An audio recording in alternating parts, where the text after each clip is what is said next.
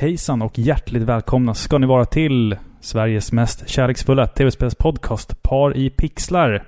Vi pratar spel normalt, men idag ska vi göra någonting annat. Eh, Jag heter Robin och mitt emot mig sitter... Filippa. Hej Filippa! Hej. Hur är läget? Det är bra. Är det bra? Ja, Ja. det är väldigt bra. Jag är pepp. Du är pepp? Ja. Vi ska snacka, Pepparkaka. Vi ska snacka Terminator. Ja, det ska vi göra. Terminator-filmerna. Ja, Inte för det spelen. Det här är ju faktiskt ett sidequest-avsnitt. Mm. Och det betyder att vi gör lite annorlunda än vad vi vanligtvis brukar göra. Som du nämnde i inledningen så gör vi ju vanligtvis eh, avsnitt som är spelrelaterade. Mm. Vi snackar spelämnen, spelmusik, spel Mm. etc. Exakt. Nu har vi valt att prata om Terminator-filmserien. Mm. Vi ska, Och, vi ska eh, träda in i en, i en mörk, En eh, mörk dystopisk amerikansk plats. Och det är inte tack vare det kommande stundande amerikanska valet nu, utan det här är på film bara. som tur är. Exakt, exakt. Ja, man vet aldrig. Tänk om, tänk om de bygger såna här fräcka robotar. Ja, men det är ju liksom drömmen slash mardrömmen. Ja, Vi strävar ju efter att, eh, att skapa liv. Mm. Mm. Spännande. Spännande. Mm. Hörni, vi kör lite vignett. Sen så kör vi igång det här tycker jag. Ja, men det gör vi. Rock'n'roll. Nu tar vi, vi, vi, har, vi dricker lite whisky idag tycker jag. Ja. Vi bara dricker. Och tar lite, och tar lite snus. Ja. Välkomna!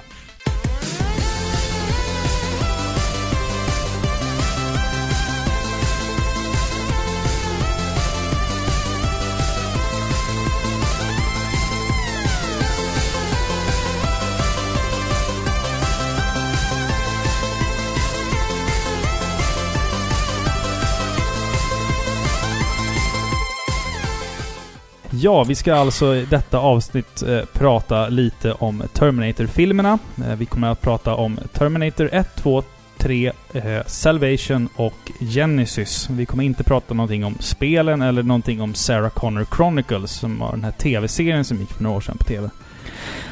Du, den satt bra. Whiskyn menar du? Ja, den var Ja, ja, spännande. Highland Park. spännande. 12-årig. Ja, eh, just det. Det är 12-åringar. Vi umgås med en 12-åring ikväll, ja. Ja, Spännande. Som du sa. That's how I like him. Ja, 12-year-olds, yes, I do enjoy them. Ehm, vad har du för relation till, till eh, Terminator? Egentligen ingen. Ingen Eh, alls? Nej, egentligen inte. Okej. Eh, det här är filmer som jag inte upptäckt, jo men upptäckt på riktigt. Om jag kan välja de orden. Mm. Alltså det är definitivt en filmserie som jag har känt till, absolut. Och varit bekant med. Mm. Men det är ingen filmserie som jag liksom eh, trott mig älska. Så jag har inte, jag har till exempel inte sett eh, 3, 4, Och fem? ja 5 är ju så ny så Mm. jag kan inte relatera till den. Men Nej. jag hade till exempel inte sett 3 och 4 förrän du och jag träffades. Nej, precis. Så den, den hade gått någon gång på TV och jag bara kände att det här var inte min grej liksom. Mm. Men ettan, tvåan har jag definitivt liksom sett mer av. Och, eh, för det är liksom tidlösa klassiker i stort Mm. sett. Så, eh, men inte mer än det. Det var med dig ungefär som jag insåg eh, storheten. Mm. Ja, kul. Jag har ju alltid haft en, ett ganska stort intresse för de här filmerna. Ehm, även om jag... Vi kommer in på vad vi tycker om de här filmerna sen då, Ja, men, absolut. men jag växte ju upp med Terminator 2. Jag är ju i den generationen eh, att jag såg... eh, Jag såg den första gången... Jag var för liten för att hyra den på video. Eh, så jag såg den på TV4 när de visade den och det måste ha varit liksom 95, 96 kanske? 95? Någonstans där. Mm, Spännande. Ehm, och jag minns att jag satt eh, uppkurad i, i min säng med min lillebror. Eh, och eh, sen kom pappa in och bara så här. Ni får inte se den här filmen, den är barnförbjuden. Vi bara, men kan vi inte få se lite grann? Ja, okej då, men då får jag vara med. Och sen så kröp han ner i sängen med oss och sen såg vi typ hela filmen. Eller vi såg, vi såg fram till... Eh, TV4 hade ju så här, jag vet inte om de fortfarande har det, att de typ har nyheter mitt under en film. jo, det har de. Va? I typ 20 minuter. Är, det, är typ en timme. Det är ju en nyhetstimme mitt i. Det är så här Ja. väder och sport och Jo, allting. ja, men kanske en 25 minuter är det. Hur fan tänker de? Alltså är det ens lagligt att göra så undrar jag? Det är liksom, snacka om att förstöra en filmupplevelse liksom. Jag vet, skulle man se en film så var man ju uppe till halv tolv Ja, på dagarna. Kvällarna. Kvällarna. Ja. Men äh, Terminator 2 var en sån film. Vi har, sen såg jag oftast här filmer med min bror och min far. Det var liksom... Gladiator var också en sån här liksom episk film Ah. som vi såg tillsammans och Fy vilken bra Eh, film, den kunde jag utan till. American History X såg vi tillsammans. Även om den kanske inte riktigt är lika är lite... episk och storslagen som. Terminator 2 och eh, Gladiator. Men Maximus. Maximus, father to a murdered wife. Nej, Nej. nej. Awkward. Father, Murdered son. father Husband to a murdered wife. And I will have my vengeance. Ja, Den är så jävla stark. Ja, det Det är så stark, film alltså. Och jag var besatt av den Fy filmen fasen jag var vilken bra film. Ja. Mm, mm, mm. nej men det är typ den jag, Sen såg jag Terminator 1 på uh, så bootleg VHS, en kopierad VHS. Eh, och sen så typ hittade jag Terminator 3 i, i, på DVD i hyllan för ett, liksom, ett par år sedan och bara så här, nej fan köpte jag den här? Ja, Ja, jag sätter ja. mig och kollar på den här skiten då. Och den, ja, ja, Det vi är kommer till den sen. att eh, vi gjorde ju ett Sidequest-avsnitt eh, för ett tag sedan om Alien-serien. Mm, mm. Och de här har ju ganska många li- likheter. Trots att det är liksom filmserier som har eh, alltså helt olika genrer. Mm, Och det var ju lite mer mitt område. Jag är ju mer ett Alien-fan mm. Än vad du är kanske. Ja, Eh, och nu är det liksom din arena. Nu får du liksom eh, hjälpa mig på traven när det gäller Terminator. Ja, det här är lite mer min hemmaplan skulle jag säga. För de här filmerna har ju liksom betytt väldigt mycket för mig. Ja, men du är Eh, ju mer av ett actionfan än vad jag är. Ja, lika väl som att sen när det kommer till liksom, eh, eh, vad ska man säga, fantasy och sci-fi. Till exempel om man bara ska göra en, en parallell så är ju du mer för fantasy och jag mer för sci-fi. Så det Ja, är kul att vi har, vi har ändå liksom, när det kommer till film och spel så våra, eh, våra, våra, våra smak och tycke skiljer oss rätt mycket. Och det tycker jag, det, det blir spännande liksom. De här stora fighterna, Star Wars eller Star Trek, Mm. eh, pågår även i vårt hem liksom. Ja, jo exakt. ja, exakt. kanske inte just den, Nej, men nej ni förstår. Ja, exakt. Men vi kanske kan börja med att prata lite grann om, om hur den här filmserien faktiskt blev till. Och eh, det var ju då en kille vid namn James Cameron som regisserade de två första filmerna. Eh, idén till en mänsklig, eller en robot med ett mänskligt utseende föddes faktiskt ur en av hans många mardrömmar som han hade. Han mådde väldigt dåligt under en period i sitt liv. Och då drömde han en mardröm om en då cyborg maskin som såg ut som en människa men som hade liksom egenskaper av att kunna liksom ehm, läsa av sin omgivning, att vara superstark. Är det och, sant? Ja, det är Vad sant. spännande. Mm. Sen inspireras han också väldigt mycket av 50-talets eh, sci-fi filmer också. Eh, som han, eh, och det var då han liksom blev inspirerad till att skriva ett manus. Eh, och eh, lagom till man skulle då spela in den första filmen, eh, då var det liksom... Det var lite knepigt det här med castingen för att Arnold Schwarzenegger var ju liksom up and coming. Han var bodybuilder, han hade varit med i någon film tidigare liksom. Han, han var... Conan. Ja, Conan. Jag tror att Conan var eh, aktuell före eh, Terminator 1 här.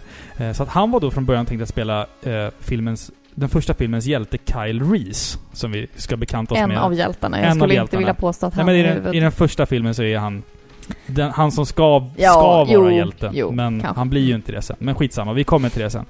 Eh, och sen så skulle man då hitta, liksom, försöka hitta en, en, en motspelare då. Till Arnold. Som ska vara starkare. Och då, Det var inte så lätt. Nej, det var inte så lätt. Så man, man frågade Mel Gibson, man pratade med Sylvester Stallone. Eh, och eh, sen pratade man också med O.J. Simpson. Men det roliga var att... Det hade blivit awkward. Ja men han, han var ju helt... De bara, men han är helt otänkbar. Han skulle aldrig kunna mörda någon. Man bara...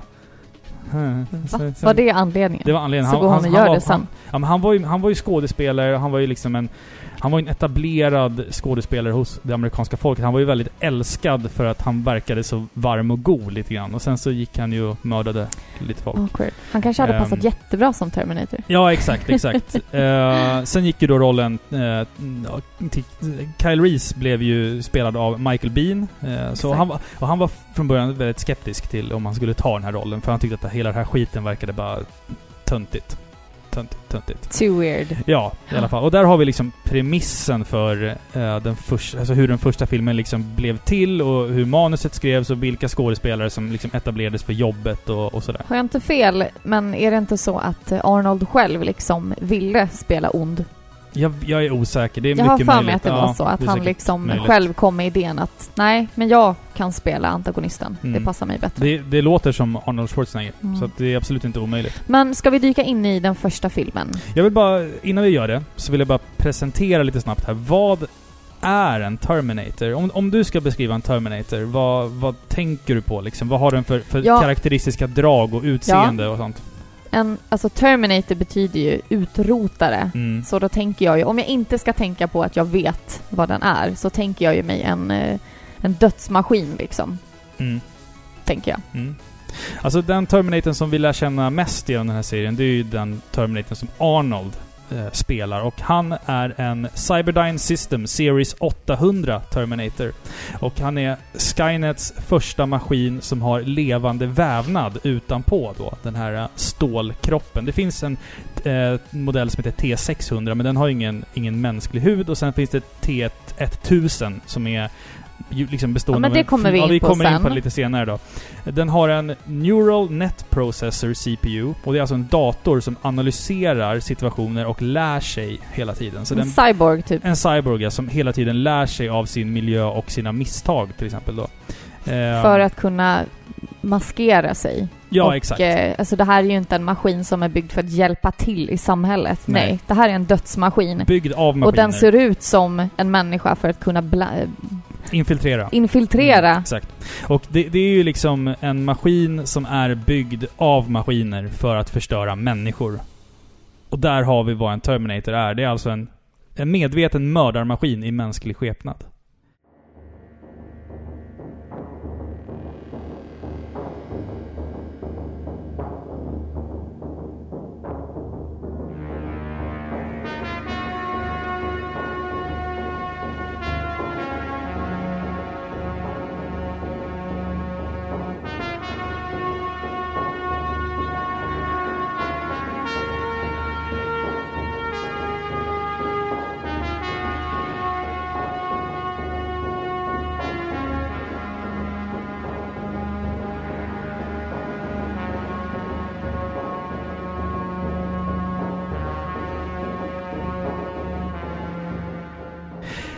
Men, nu tycker jag vi djupdyker ner i den första filmen.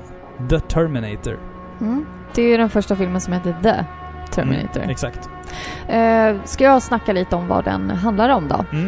Eh, det är en film som eh, släpptes nitt- eh, 1984 eh, och det är en film som är regisserad av James Cameron. Eh, och det har blivit en av vår tids mest kända actionrullar kan man nästan säga. Den följer i alla fall en ung tjej som heter Sarah Connor. Hon är precis som vilken annan ung tjej på 80-talet. Hon eh, försöker få livet gå runt med ett eh, vanligt jobb som servitris. Hon eh, har många vänner, hon dejtar killar, hon tycker om att gå ut etc. Som en helt, helt vanlig tjej på 80-talet. Men hennes vanliga liv ska plötsligt förändras när hon en kväll hör sitt eget namn på nyheterna. Två andra kvinnor som eh, delar hennes namn, Sarah Connor, har blivit brutalt mördade i sina egna hem. Och hon förstår ju då att hon kan vara näst på tur. Det är någonting som händer i hennes omgivning. Eh, och hon märker ganska snart att hon blir förföljd. Och hela hennes liksom normala liv som hon har haft vänds totalt upp och ner när hon helt plötsligt måste fly för sitt liv. Eh, och mannen som jagar henne spelas då av Arnold Schwarzenegger och han spelar då en robot som blivit skickad från framtiden. Och han har ett uppdrag och det är att döda Sarah Connor. Men till hennes undsättning så har hon en annan mystisk främling som heter Kyle Reese. Eh, även han från framtiden som eh, har skickats tillbaka för att rädda henne då. Eh, och han förklarar att hennes liv är viktigare än allt annat. För att hon kommer nämligen bli mamma till den framtida motståndsrörelsens ledare, John Connor.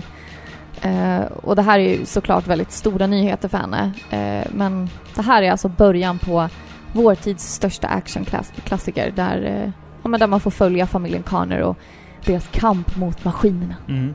Ja, det är spännande alltså. Dun, dun, dun, Det första, det första som slår mig i den här filmen, det är att eh, Kyle Reese, han är jävligt snygg. Ja, han är det va? Michael Bean, Ja. 1984. Vilken, vilken läckerbit. Ja, men inte en tidlös skönhet. Nej, det ska ju sägas. Jag, För att jag, han var snygg då, men han är inte snygg nu. jag, alltså, jag har inte sett han nu. Och jag, Jag har. Alltså, jag har inte sett han i någonting Googla annat. inte. Nej, okej. Ni får googla Michael Bean 1984. Ja, När han var exakt. som snyggast. Nej, han, har så, han så Kyle Reese. Kyle Reese, okej. Han, har, han har så snygga skor också.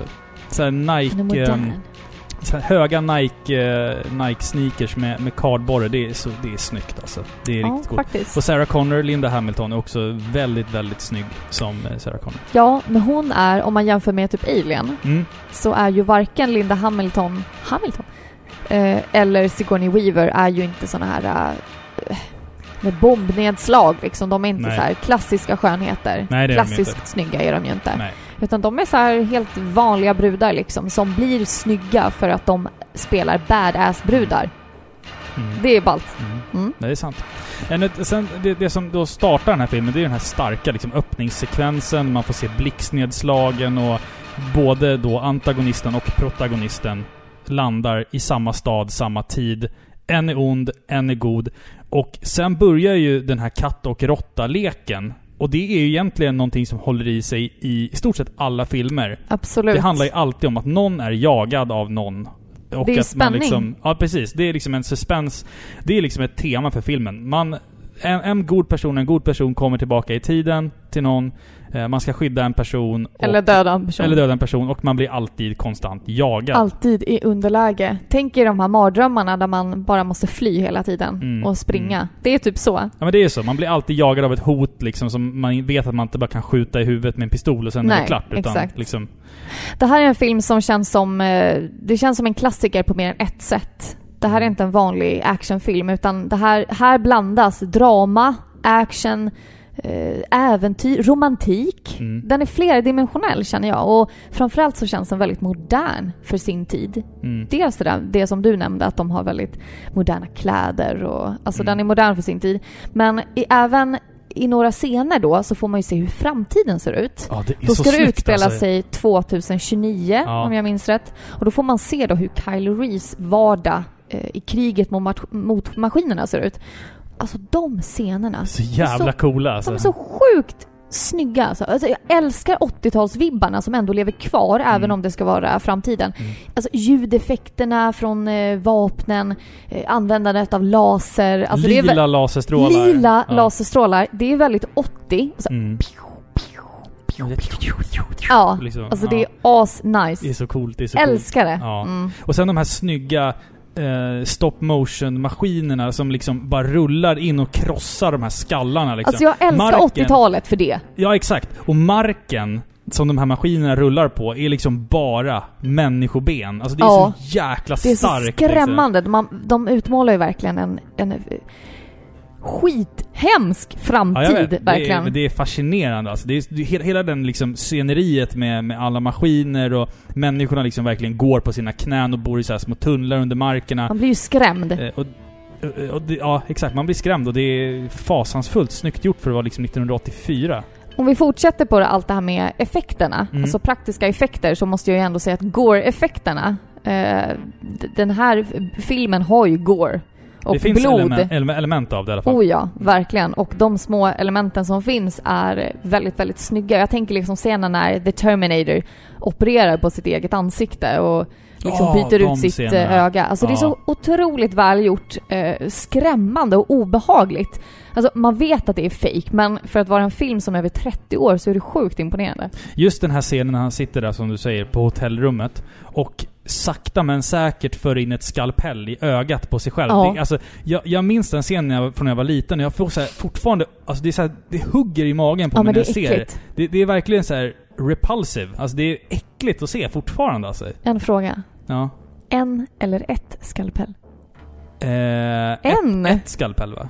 Va? Eller? Jag säger en. En skalpell. En skalpell? Har du hållit i en skalpell någon gång? Ja. Det gjorde aldrig jag. Jag gick Ja, aldrig på de NO-lektionerna. Jag vågade fan Nej, inte. för, ja men jag gick i gymnasiet Robin. Ja men det gjorde jag också, men jag, jag var så... Du, gick estet. Ja men, ja, men du Drop gick the mic! Ja, men, du gick ju en jävla marinbiologi. Du är ju liksom... Den där jävla skalpellet är ju liksom ingjutet i händerna på dig. Ja, det är ingjutet i händerna på dig. Du älskar ju att skära upp djur. Det är det Vet bästa du, du vet. en gång då skulle vi dissekera kräftor. Ja. Och då frågade min kompis om hon fick äta upp allas kräftor sen. ja, jag vet om det. Hon börjar på E. Det eller gjorde hon sen. Så hade hon. Hon bara, Nej, fy fan vad äckligt. Sitta där med ett skalpell. Ett, en skalpell! ett skalpell Ja men det här måste vi kolla upp sen. Ja, okej. Vi måste göra ja, det. Skitsamma. Eh, det, det, det är i alla fall häftigt att se alltså, den här mörka framtiden. Den återvänder vi till också i senare filmer. Och då Ja. är den ju liksom i presence. Ja, exakt. Det är häftigt att man liksom hela tiden följer upp det här. Och det tycker jag är coolt. Sen pratade du lite grann också om eh, att det finns eh, drama och, och kärlek i den här filmen och det tycker jag är så häftigt. För att det är ju en film som handlar liksom... Det, det är ju typ en action sci-fi thriller det här i stort sett. Men den här kärlekshistorien mellan ehm, Kyle Reese och Sarah Connor, den känns aldrig krystad. Den Nej, känns liksom... den. Hela tiden så känns den legitim. För man förstår ju i slutet på filmen att ah, okej, John Connor blev till där, Där. och han Mm. är pappa till honom. Alltså så här, då blir det så här, cirkeln sluts redan i slutet på den första filmen att okej, nu fattar jag hur, liksom, ungefär hur Det är så uppföljarna... briljant! Det är briljant Det är ja. så sjukt imponerande. Man sluter en cirkel redan i första Ja, filmen. och lägger grunden för framtida filmer liksom. Ja, och grunden för att egentligen kunna göra hur många uppföljare som Ja. helst på det här. Men i början så, så är det en viss eh, tät spänning som Mm. jag tycker är nämnvärd. Eh, och det är någonting som jag verkligen älskar med den här filmen. För man vet liksom inte riktigt allas motiv. Mm. Vem är ond? Vem är god? M- man vet liksom att hon blir jagad av två män. Men Mm. bara en av dem vill, vill ju döda henne. Mm, mm. Vem är det? Liksom? Jo, Och det tycker jag är otroligt välgjort och det liksom blir framlagt på ett väldigt smidigt sätt för du ser ju liksom inte att någon av dem är så här helylle och går och hjälper tanter över gatan Nej, nej. och den andra går och mördar. Alltså båda liksom flyr från polisen och eh, blir satta i ett dåligt ljus liksom. Mm, så du mm. kan ju egentligen aldrig veta exakt vem det är. Det är samma sak med uppföljarna. Det är hela tiden Ja. svårt att... In, alltså innan, innan eh, de här två personerna eh, konfronterar Sarah Connor så vet man ju inte om de är goda eller onda. Och det är det som är, det tycker jag är spännande liksom. Ja, exakt. Eh, och spänningen fortsätter ju givetvis. Mm. Även efteråt när filmens handling har blivit utlagd. Liksom, och Mm. sådär. Eh, till exempel i biljakterna tycker jag... Du sa Mm. det, du nämnde det här med katt och mus. Eller Ja, katt och råtta-leken. Ja. För det är ju någonting Terminator alltid lyckas med. Eh, det är just det här med biljakterna. Och det la de ju grunden för i den här filmen. Mm. Det finns alltid en biljakt med i Terminator-filmerna. Eh, och jag har alltid en tendens att zona när det blir för mycket action. Mm. Det blir lite tråkigt liksom. Det man vet att eh, De åker överlever. bil och de Ja, krockar och de precis. kommer klara sig. Exakt. Mm. De voltar lite, de klarar sig utan en skråma, de Mm. blöder lite på kinden. Så. Mm. Men det här är konstant spänning och jag är inte uttråkad för fem öre. Nej, alltså biljaktscenerna i Terminator-filmerna generellt är ju oftast väldigt välregisserade och klippta på ett sätt att man ändå typ... För biljakter för mig brukar bara bli förvirrande. Jag förstår inte vem som sitter i vilken bil och bara Man så här, kan typ ta upp mobilen i fem minuter. Ja, nu är alltså, de klara. Fast and Furious har ju aldrig varit någonting för mig, Nej. så att säga. Det händer ingenting. Alltså filmens handling, handling fortskrider ju inte. Nej. Det är bara folk som jagar varandra och ingen lyckas ta den ena eller andra. Mm. Nej. Men med de här filmerna så tycker jag alla biljakter liksom är... De är bra. Den första filmen gör det också väldigt bra. Då är det ju liksom poliserna som jagar dem där och genom eh, gränderna och sådär. Det är... Det är fantastiskt eh, häftigt tycker jag. Ja. Men jag vill ändå nämna det som jag känner är det bästa med den här filmen. Med Mhm. de här filmerna. Ja, Men om vi ska koncentrera oss på ettan nu då. En Mm. sak i taget. Taket, taget, taget. taget. En sak i taget. Mm. Skådisarna gör den här filmen. Det är otroligt skickliga skådespelare tycker jag. Mm. Eh, Linda Hamilton gör ett superbt jobb som eh, Sarah Connor. Den här... Eh, alltså i ettan är hon lite smått blyg med... Eh, men hon är precis som vem som helst, en högst ordinär tjej liksom som verkligen inte vill ha det här öde som eh, påtvingas henne i början av Mm. filmen. Men den här resan hon gör, resan hon ska göra, som hon får reda på, den påbörjas så perfekt och gradvis att man tror henne. Mm. Jag tror varenda replik hon säger, varje skrik hon utgör, varenda panikkänsla hon visar. Jag tror på henne. Ja. Och hon får mig att chippa efter luft när Terminator kommer. Mm. Hon får mig att själv bli svettig om händerna för att hennes reaktioner speglas av Ja, du på mig. Du satt ju i slutet där när, när Terminatorn till slut eh, blir besegrad där framme. Så du bara 'Men skynda dig då!' Ja. Så att du så högt och sa i soffan. Jag bara 'Vad? Va?' Men det är för att hon gör ett sånt otroligt bra Ja. jobb som Sarah Connor. Alltså det... Hon är typ född för att spela den rollen. Ja. Verkligen. Och, hon- och sen också, hon har en sån jävla ful vespa i den där filmen hon åker runt på. Sjukt ful alltså. Den ser, den ser ut att vara gjord av så här.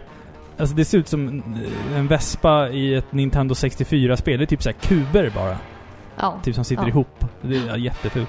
Men eh, ja, alltså de två är, båda de två, Michael Bain och eh, Sarah eh, och Linda Hamilton är ju väldigt duktiga i den här filmen. Jag skulle också vilja säga att de två i kombination med ett fantastiskt eh, välregis- en fantastisk välregisserad film och ett Ja, bra, absolut. ett bra och stegrande spännande manus. Ja, exakt. Alltså James Cameron har verkligen gjort ett otroligt bra jobb här. Ja. För här har han liksom tre stycken otroligt bra skådespelare som han känner väl. Mm. Så att han vet vad de kan prestera, vad de kan göra och vad de kan tillföra till filmen. Och de har blivit tillsatta perfekta roller för just det. Mm. Ja, Till exempel- absolut. Till absolut. exempel som Arnold.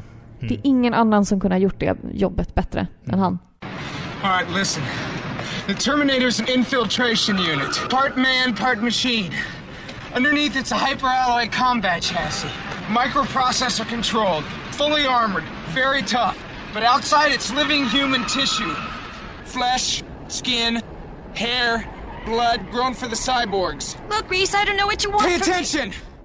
Finns det någon scen i filmen som du specifikt kan tänka på som du tycker om mer än någon annan? Alltså är det någon scen du verkligen kommer ta med dig eh, vidare?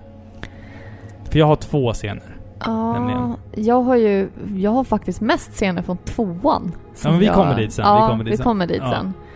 Vad svårt. Säg din första så kan jag tänka. Jag har ju två scener då. Eh, för det första så gillar jag den här eh, scenen på diskoteket, eh, Tech Noir, där, där alla tre personer konfronteras. Alltså Sarah möter The Terminator och Kyle för första gången då och det riktas vapen och det blir en liten shootout där inne. Den scenen är så otroligt fräck. Det är bra musik, det är så här verkligen äck, äckligt mycket 80-tal i mm. kläderna och musiken och sättet folk dansar på. Det är nästan på. lite rökigt så här. Ja men det är det och det är såhär... Är det den låten? Ja, så står de och dansar där inne så här. Eh, alltså, och sen så bara kommer en pistol upp och så bara blir det världens jäkla skjutfest där inne och det, den scenen är min, en av mina favoriter. Men min absolut favoritscen, nummer ett, det är när Arnold, eh, hård som en, hård som en jävla Jag vet vad tegelsten, du ska säga nu. åker till en vapenbutik Jaha, nej. och ska eh, köpa vapen.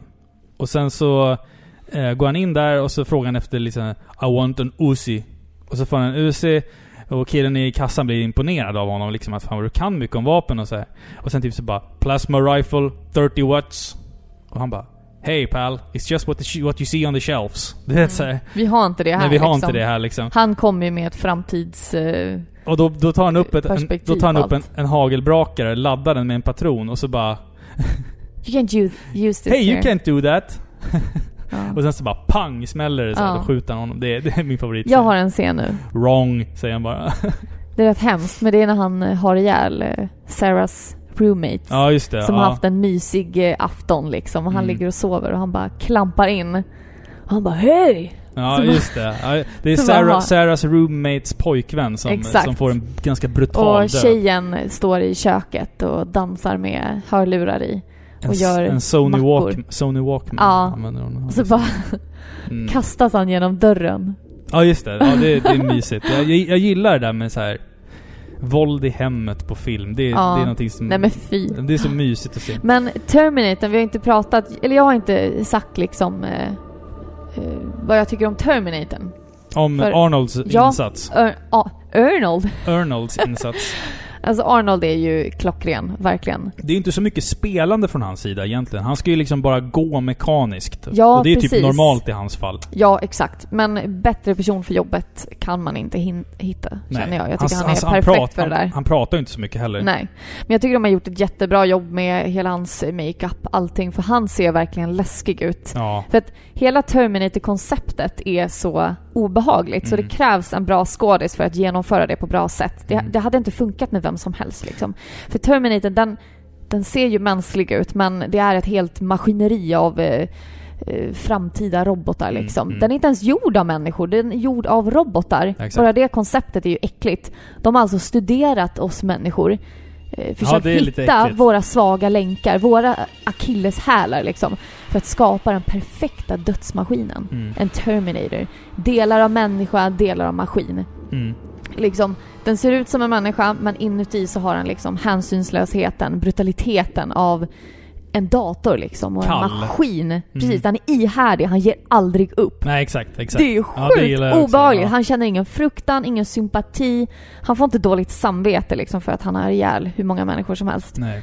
Alltså det, åh, det är så äckligt alltså. Och det hade inte funkat utan Arnold. Nej, och det hade inte funkat utan eh, en person som heter Stan Winston också, som stod för specialeffekterna eh, Ah. genom alla filmer. Fram till... Eh, han var med och gjorde Salvation också. Sen, Till och sen, med? Ja. Alltså jag känner igen det namnet. Stan Winston? Ja, Ja, men han, han är ju etablerad Ja. inom, inom det här. Eh, inom sitt yrke. man har sett. Eh, jag skulle vilja påstå att den första Terminator-filmen är en välskriven thriller, eh, snedstreck sci-fi, med ett superbt manus och som på ett tydligt sätt speglar 80-talets skräck för det här med datorer. Att det var någonting obehagligt och liksom futuristiskt. Det är en tegelstenshård, som jag sa. Arnold, som debuterar i, roll, i rollen som han skulle bli mest förknippad med i resten av sitt liv, tror jag. Jag tror inte han har gjort någon karaktär som liksom har blivit så household som The Terminator. Eh, och eh, det här är liksom ett första instick i en tidscirkel som vi kommer att följa de kommande filmerna igenom. Mm. Mm. Eh, Ja, jag känner att det här är en av de bästa actionfilmerna någonsin. ja, Skulle jag vilja säga. Skådisarna tillsammans med eh, sjukt bra regi. gör- musiken har vi inte pratat om, men den Nej, är ju men verkligen kommer vi in här, på senare. Ja, Eh, det gör hela filmen tycker jag. Actionscenerna bygger ju upp även dem, men just skådisarnas agerande, deras känslor, deras verkliga fruktan ger den här filmen liv och en eh, trovärdig känsla. mm. Jag är jätteimponerad av den här filmen. Jag tycker att den är så sjukt bra. Det kan, det, hela den här serien, hela det här universumet kan inte ha startats på ett bättre sätt. Nej. Nej, jag tror inte det heller alltså. Frågan är bara ifall om det blev bättre än, än, än så här sen. Vi får se. Vi får se. Eh, känner du dig färdig att lämna den här filmen? Eh, det, det är en otroligt bra film. Det är en otroligt bra film. Eh, jag vet inte om det har framgått så här långt. Jag tycker den är fantastisk. Den här filmen gick upp på biograferna 1984 och konkurrerade med filmerna Ghostbusters, Karate Kid och den första The Neverending Story. Nej, Jo. bara bra filmer. Oh, oh ja, du ska se kommande år här som jag har. Oh. Ja, ett starkt år. Men Terminator, Shit. Terminator gjorde ganska bra ifrån sig och det var ganska direkt klart att det skulle bli en uppföljare på den här filmen. Nice, nice. Mm. Bara bra filmer. Åh, nu vill jag se filmer. Neverending Story. Mm. Innan vi börjar prata om eh, Terminator 2, Filippa, så måste Mm. vi bara öva lite på våra Arnold-röster här nu. Ehm, du ska läsa upp det här med Arnold-röst nu. Nej. Eh, Come with me if you want to live. Det är Kyle Reese som säger det i den första filmen, men Arnold säger det i den Jag andra kan säga det filmen. som Kyle Reese. Okej, ja, säg det. Come with me if you wanna live. Jag tror att det är lite mer såhär Come with me if you wanna live! Är det inte lite mer Men så? du är ju en man, det är klart du sätter ja, det jo, bättre men än alltså, mig. är det inte lite mer desperation i Är det det? typ så här, det blåser lite Ja. samtidigt. Come with me if you wanna live. Ja. Typ så. Mm. ja. Och jag kan säga den som Arnold säger. Ja. Come with me if you want to live.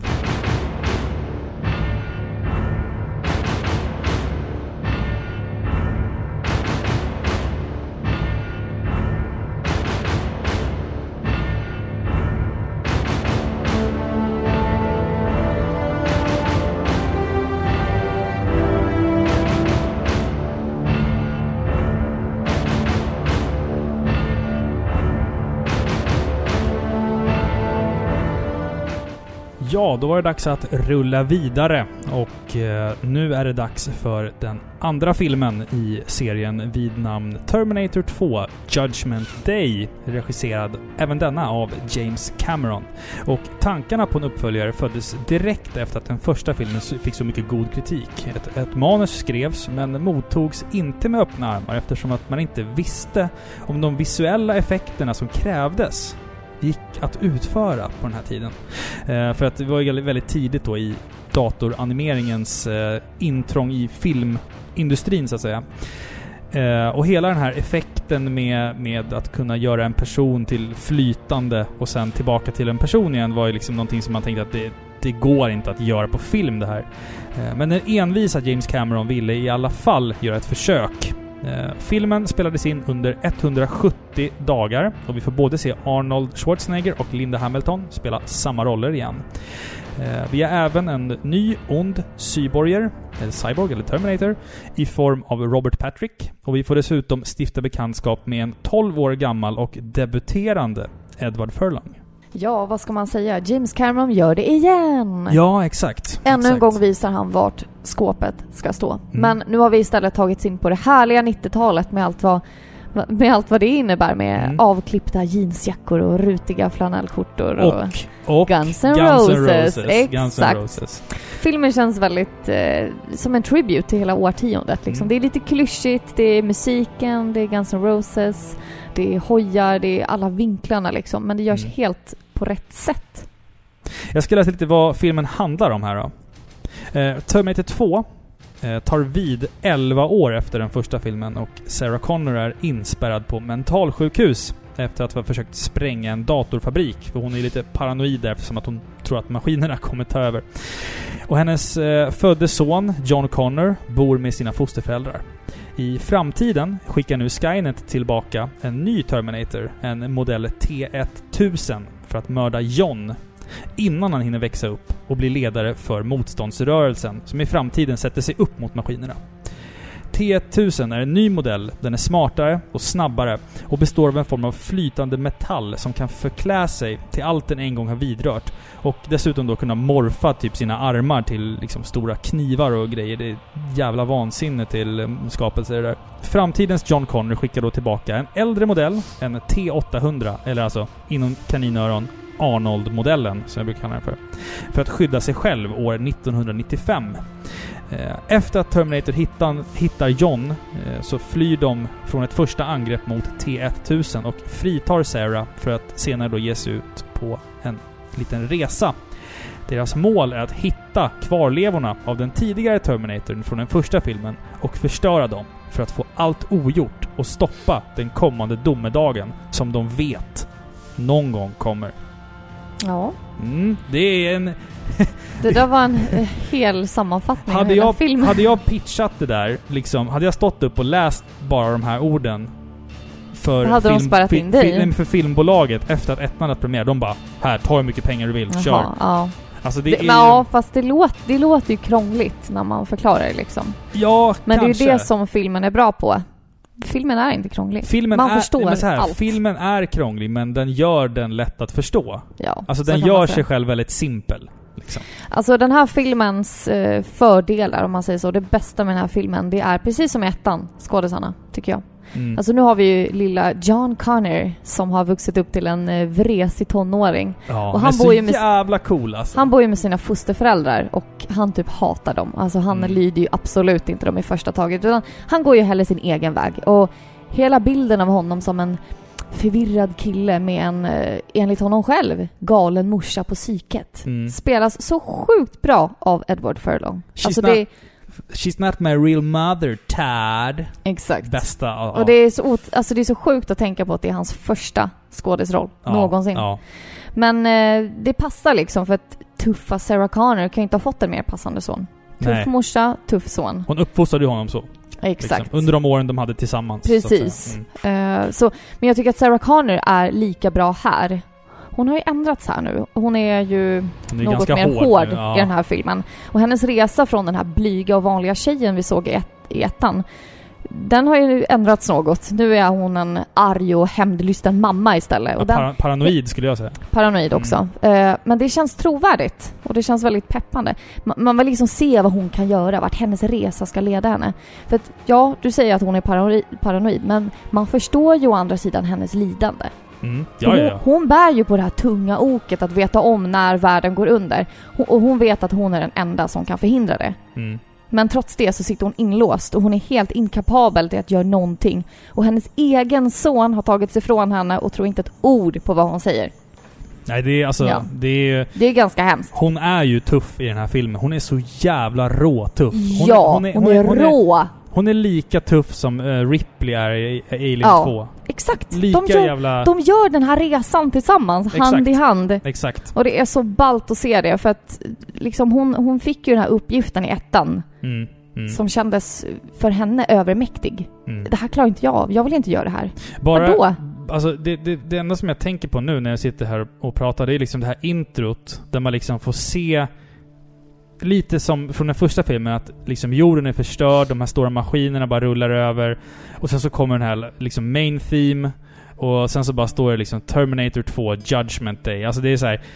Man vet bara, nu, nu är det, nu eller aldrig. Ja. Liksom, nu jävlar ska det hända grejer. Man bara Ja. vet att shit is going down in this movie. Precis, men det, det är så ballt. Det är liksom det man har väntat lite på liksom. Ja, att eh, ja. nu kommer snart kriget liksom. Mm. Eh, man får liksom en inblick i hur hon är som person och i hur hon tänker när man ser de här drömsekvenserna eller vad man ska kalla Ja, det. hon har ju som visioner. Typ. Precis, hon, hon får liksom en vision om en tänkbar framtid när hon Mm. får se hela den här civiliserade världen förstöras. När barn och mammor och äldre bara dödas och bara helt förstörs. Det kommer som en våg av eld och bara Precis. sveper bort allting. Och det är det här liksom. hotet som Kyle Reese varnade henne om. Det som hon, mot alla odds, måste stoppa. Mm. Och den scenen är så sjukt snygg. Och den förklarar, den- är så viktig den scenen. Vilken ska- scen menar du? När... När hon står där mot staketet Ja, ja, hennes, och hennes vision, ja. Mm, Ja. Mm, absolut. Det är så viktigt för att förstå eh, Hur hon känner. hur hon känner och Mm. varför hon är som hon är, varför hon är liksom på sin vakt hela tiden och varför hon tränar i sin cell. Mm.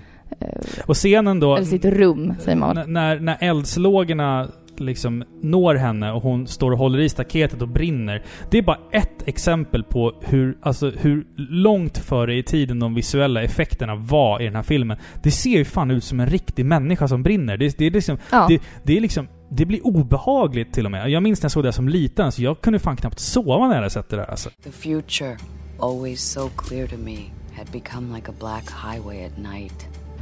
We were in uncharted territory now, making up history as we went along. Vi måste ju nämna att eh, Linda Hamilton har en tvilling. Ja, exakt. Som är med i filmen lite grann. Precis, Mm. så vid de tillfällena det ser ut som att de liksom har filmat henne, eh, Linda Hamilton, på flera olika ställen, att de har klippt, Mm. så har de inte det. Utan då har hennes tvillingsyster spelat in, eller hoppat in och spelat Sarah. Ja, alltså, Så det det, ser ut som att hon står och tittar på sig själv alltså. Exakt, och istället exakt. för att då klippa så har de bara valt att använda tvillingen. Det, det är ett smart sätt de arbetade på för att den här uh, nya onda uh, T1000-roboten som, som kommer ifrån framtiden då för att uh, ha ihjäl John Connor. Han, hans egenskap är att han kan förklä sig till andra människor. Och då så gjorde man liksom det enkla valet att man, man hyrde bara skådespelare som hade tvillingsyskon. Som, alltså man liksom slapp att göra en massa onödigt dataarbete. Så liksom. fula effekter. Ja, så exakt. använder de sig av tvillingar Eller att istället. man liksom klipper mitt i en frame och liksom Exakt. klistrar ihop två olika bildrutor. Så som det, det, aldrig så, såg bra ut. det är så här James Cameron-idé liksom. Han, han är ju grym på att skapa film och, och alltså det, det är bara ett sätt att komma undan med att eh, slippa göra onödig CGI. För den här Exakt. filmen innehåller ju redan väldigt mycket Ja. bra CGI. Alltså den... ja, verkligen. För att vara liksom... För att vara året när den här filmen släpptes så är det ju liksom... Det är, alltså det är otroligt banbrytande. Och den använder sig också av väldigt mycket praktiska effekter också såklart. Men, men de här datoreffekterna... Idag ser de ju lite konstiga ut. Men om man ändå tänker att... Liksom, om man tänker på vilket år det Ja, var. men det är 25 år sedan. det är så här, det är fortfarande så här, shit hur fan kunde de göra det där för Mm. 25 år sedan? Jag fattar inte alltså. Men eh, när vi ändå pratar om T-1000, Ja. eh, Robert Patrick, så måste vi bara nämna Mm. hans... Nej, jag skojar. Hans penis? Ja, Ja, den, ser man också. Ja. Men det är inte det. Nej, men han, jag tycker att han är asgrym som den här onde Terminatorn. Mm, mm. T-1000. En Verkligen. modell nyare än Terminatorn vi fick se i ettan, vilket gör Mm. att de är, trots eh, Arnold på sin sida, som är de i underläge. Mm. Han gör ett sjukt bra jobb som en iskall dödsmaskin som inte skyr några som helst medel för att nå sitt mål, att döda John Connor. Han är smart, han har en förmåga att imitera både ett utseende och ljud, eh, men även andra människor. Och det gör ju att han är ju mer än bara liksom en maskin eller ett djur liksom. Han är ju en intelligent varelse som till och med kan spela god Mm. och snäll Agera, i sin liksom. jakt på John. Alltså han är en varg i fårakläder. Mm. Han tar ju utseendet som en god polis. Alltså det säger ju allt. Ja, och det, det tycker jag är coolt för att alltså T800-modellen, Arnolds modell, den är ju ganska eh, Skräckinjagande. skräckinjagande. Medan den här killen, man vet aldrig vad han är någonstans. Och han lurar ju filmtittaren flera gånger. Ja. Liksom. Och det är så här, oh shit, där var han. Det, Och framförallt så lurar ju han ju alla människor i sin omgivning. Om han frågar människor mm, Hej, har du sett den här pojken? Ja, det är klart, han sitter där borta. Svarar ju alla människor mm. när T-1000 letar efter John Connor. För att det är en polis. Och han kan ju Man dölja... litar på poliser. Exakt. Exakt. Det, det är faktiskt en väldigt bra poäng.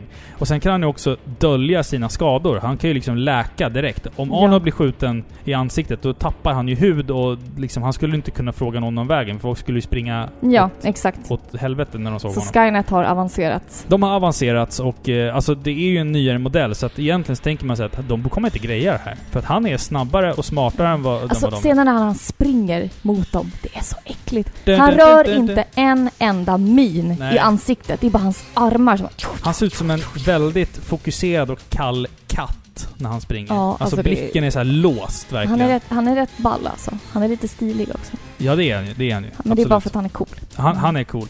Mm. Och det som jag tycker är så roligt med, med den här filmen, som, som jag tänkt på nu när vi såg den, det är faktiskt att du sa det till mig. När vi ser den här ikoniska barscenen i början, när Arnold kommer... Han, kommer, han landar ju naken och han behöver ha liksom ett färdmedel och kläder. Han går in på en bar och sen säger han I need your clothes, your boots and your motorcycle. Och de bara garvar. You forgot to say please. Du vet sådär. Mm. Ja, och sen så spöar han ju skiten ur allt och alla där inne och sådär. Och sen går han ut och sen får han tag på ett par solglasögon och en shotgun och en motorcykel. Och du bara... Farsan vad klyschigt det här är. Och jag bara så här. Jo, och sen så kom vi på det samtidigt. Nej, vänta nu. Det var faktiskt den här filmen som kom på klyschorna. Ja, Eller det som exakt. senare blev klyschor. Inte Det bara var det, nyskapande i Exakt. den här filmen. och inte bara det att det liksom är nyskapande när det kommer till visuella effekter och sätt att man kan göra en actionfilm på. Även de här små sakerna som blev, som blev liksom... Alltså hur många filmer har inte imiterat någonting ifrån Terminator 2? Alltså Exakt. alla filmer i, i den här genren har ju tagit någonting litet från Terminator 2. Ja, absolut. Det är, det är så jäkla häftigt att filmen liksom... Den här filmen skapade klyschorna. Ja, många. Väldigt många. She still loves him, I guess. I see her crying sometimes.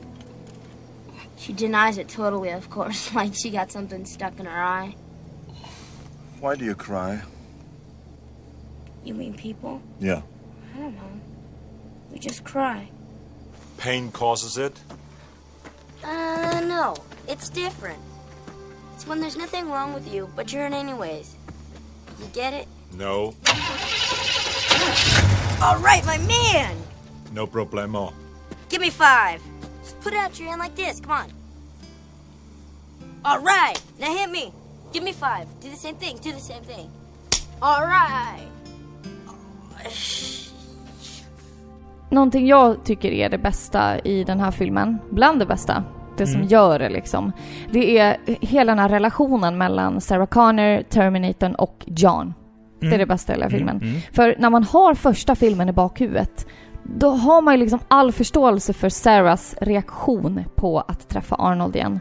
Hela den scenen i slow motion, by the way, det Mm. är min favoritscen När de möts filmen. igen. Ja. När de möts igen, alltså låt mig beskriva det här. Sarah sitter inlåst för att hon är paranoid, hon tror liksom att domedagen är nära, vilket den är. Mm, mm.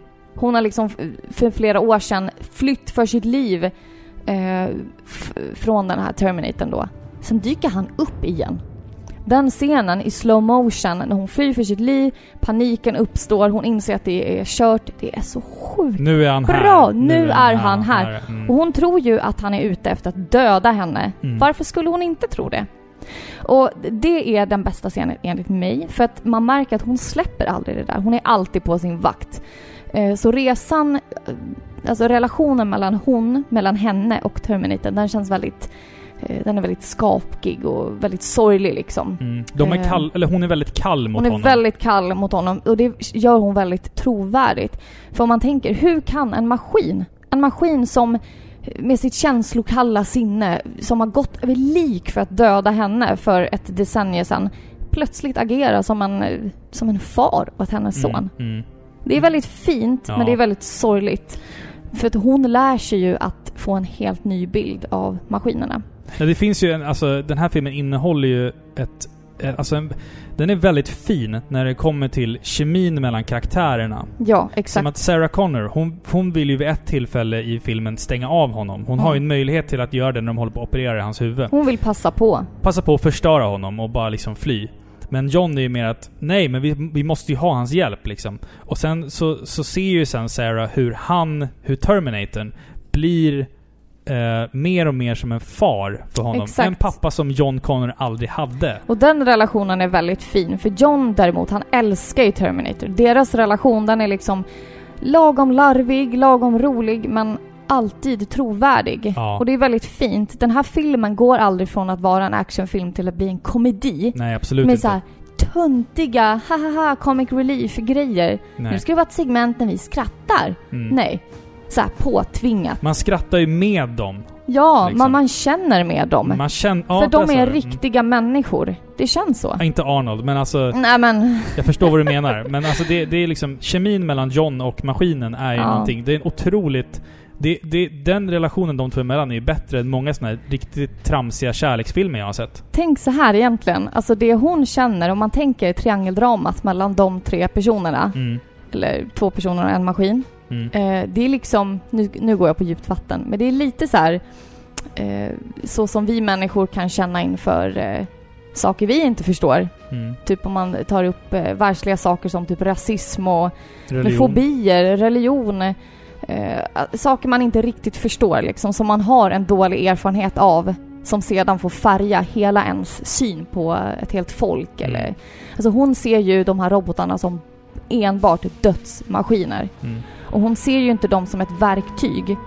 Eh, Men i framtiden kommer de ju användas som det. Eftersom John Connor själv har skickat tillbaka en för att rädda henne och sig själv. Exakt. Hon ser ju inte det på det sättet, för hon ser dem ju bara som dödsmaskiner liksom. Mm. Och det är ju en bild och ett perspektiv som hon liksom måste eh, Försöka komma över. Ja. Ja, Mm. precis. Nej, men det är väldigt, väldigt intressant. Och ju längre in i filmen vi kommer så blir ju även Terminator mer mänsklig. Alltså han lär ju sig av John. Han lär ju sig säga roliga saker och lär sig att le. Och den här scenen där när de står vid macken och, och John lär Arnold att le. Den scenen kanske, kanske man liksom skrattar åt. Men jag blir nästan tårögd. Alltså jag tycker Ja. att den är, så, den är så jävla fin. Man vill liksom alltså. att han ska få ett syfte, att han ska få leva Ja. med, med annat än att bara liksom Man tycker, ju, döda och man tycker skydda. ju synd om honom för att Ja. han inte förstår. Han frågar, liksom när, när, som när, när, när John... John och Sarah har ju också ett väldigt problematiskt... Alltså, Sarah ser ju aldrig John som sin son. Hon ser ju bara honom som en viktig spelpjäs som liksom har mänskligheten på sina axlar i framtiden. Så att hon är väldigt kall mot John. Och John blir väldigt ledsen då. För att han älskar ju sin mamma någonstans djupt där inne. Ja, så, han, klart. så han gråter ju. Och då frågar Terminatorn liksom, vad är det som är fel på dina ögon? Varför Ja, gråter ni? eller och det, det är liksom filmens fråga. Egentligen. Så här, varför gråter vi? Och, för och det att- där var att- för djupt för att, mig. Men alltså att förstå... Att, för att förklara för en maskin varför en människa gråter. ja, jo. Det är liksom, det är, det är någonting så jäkla djupt i det. Ja, för tänk så här. Arnold, eller de här Terminatorsna. Ter- Mm. Terminatorsna. Terminatorerna. Terminatorerna. Ja. De här robotarna. Termiterna.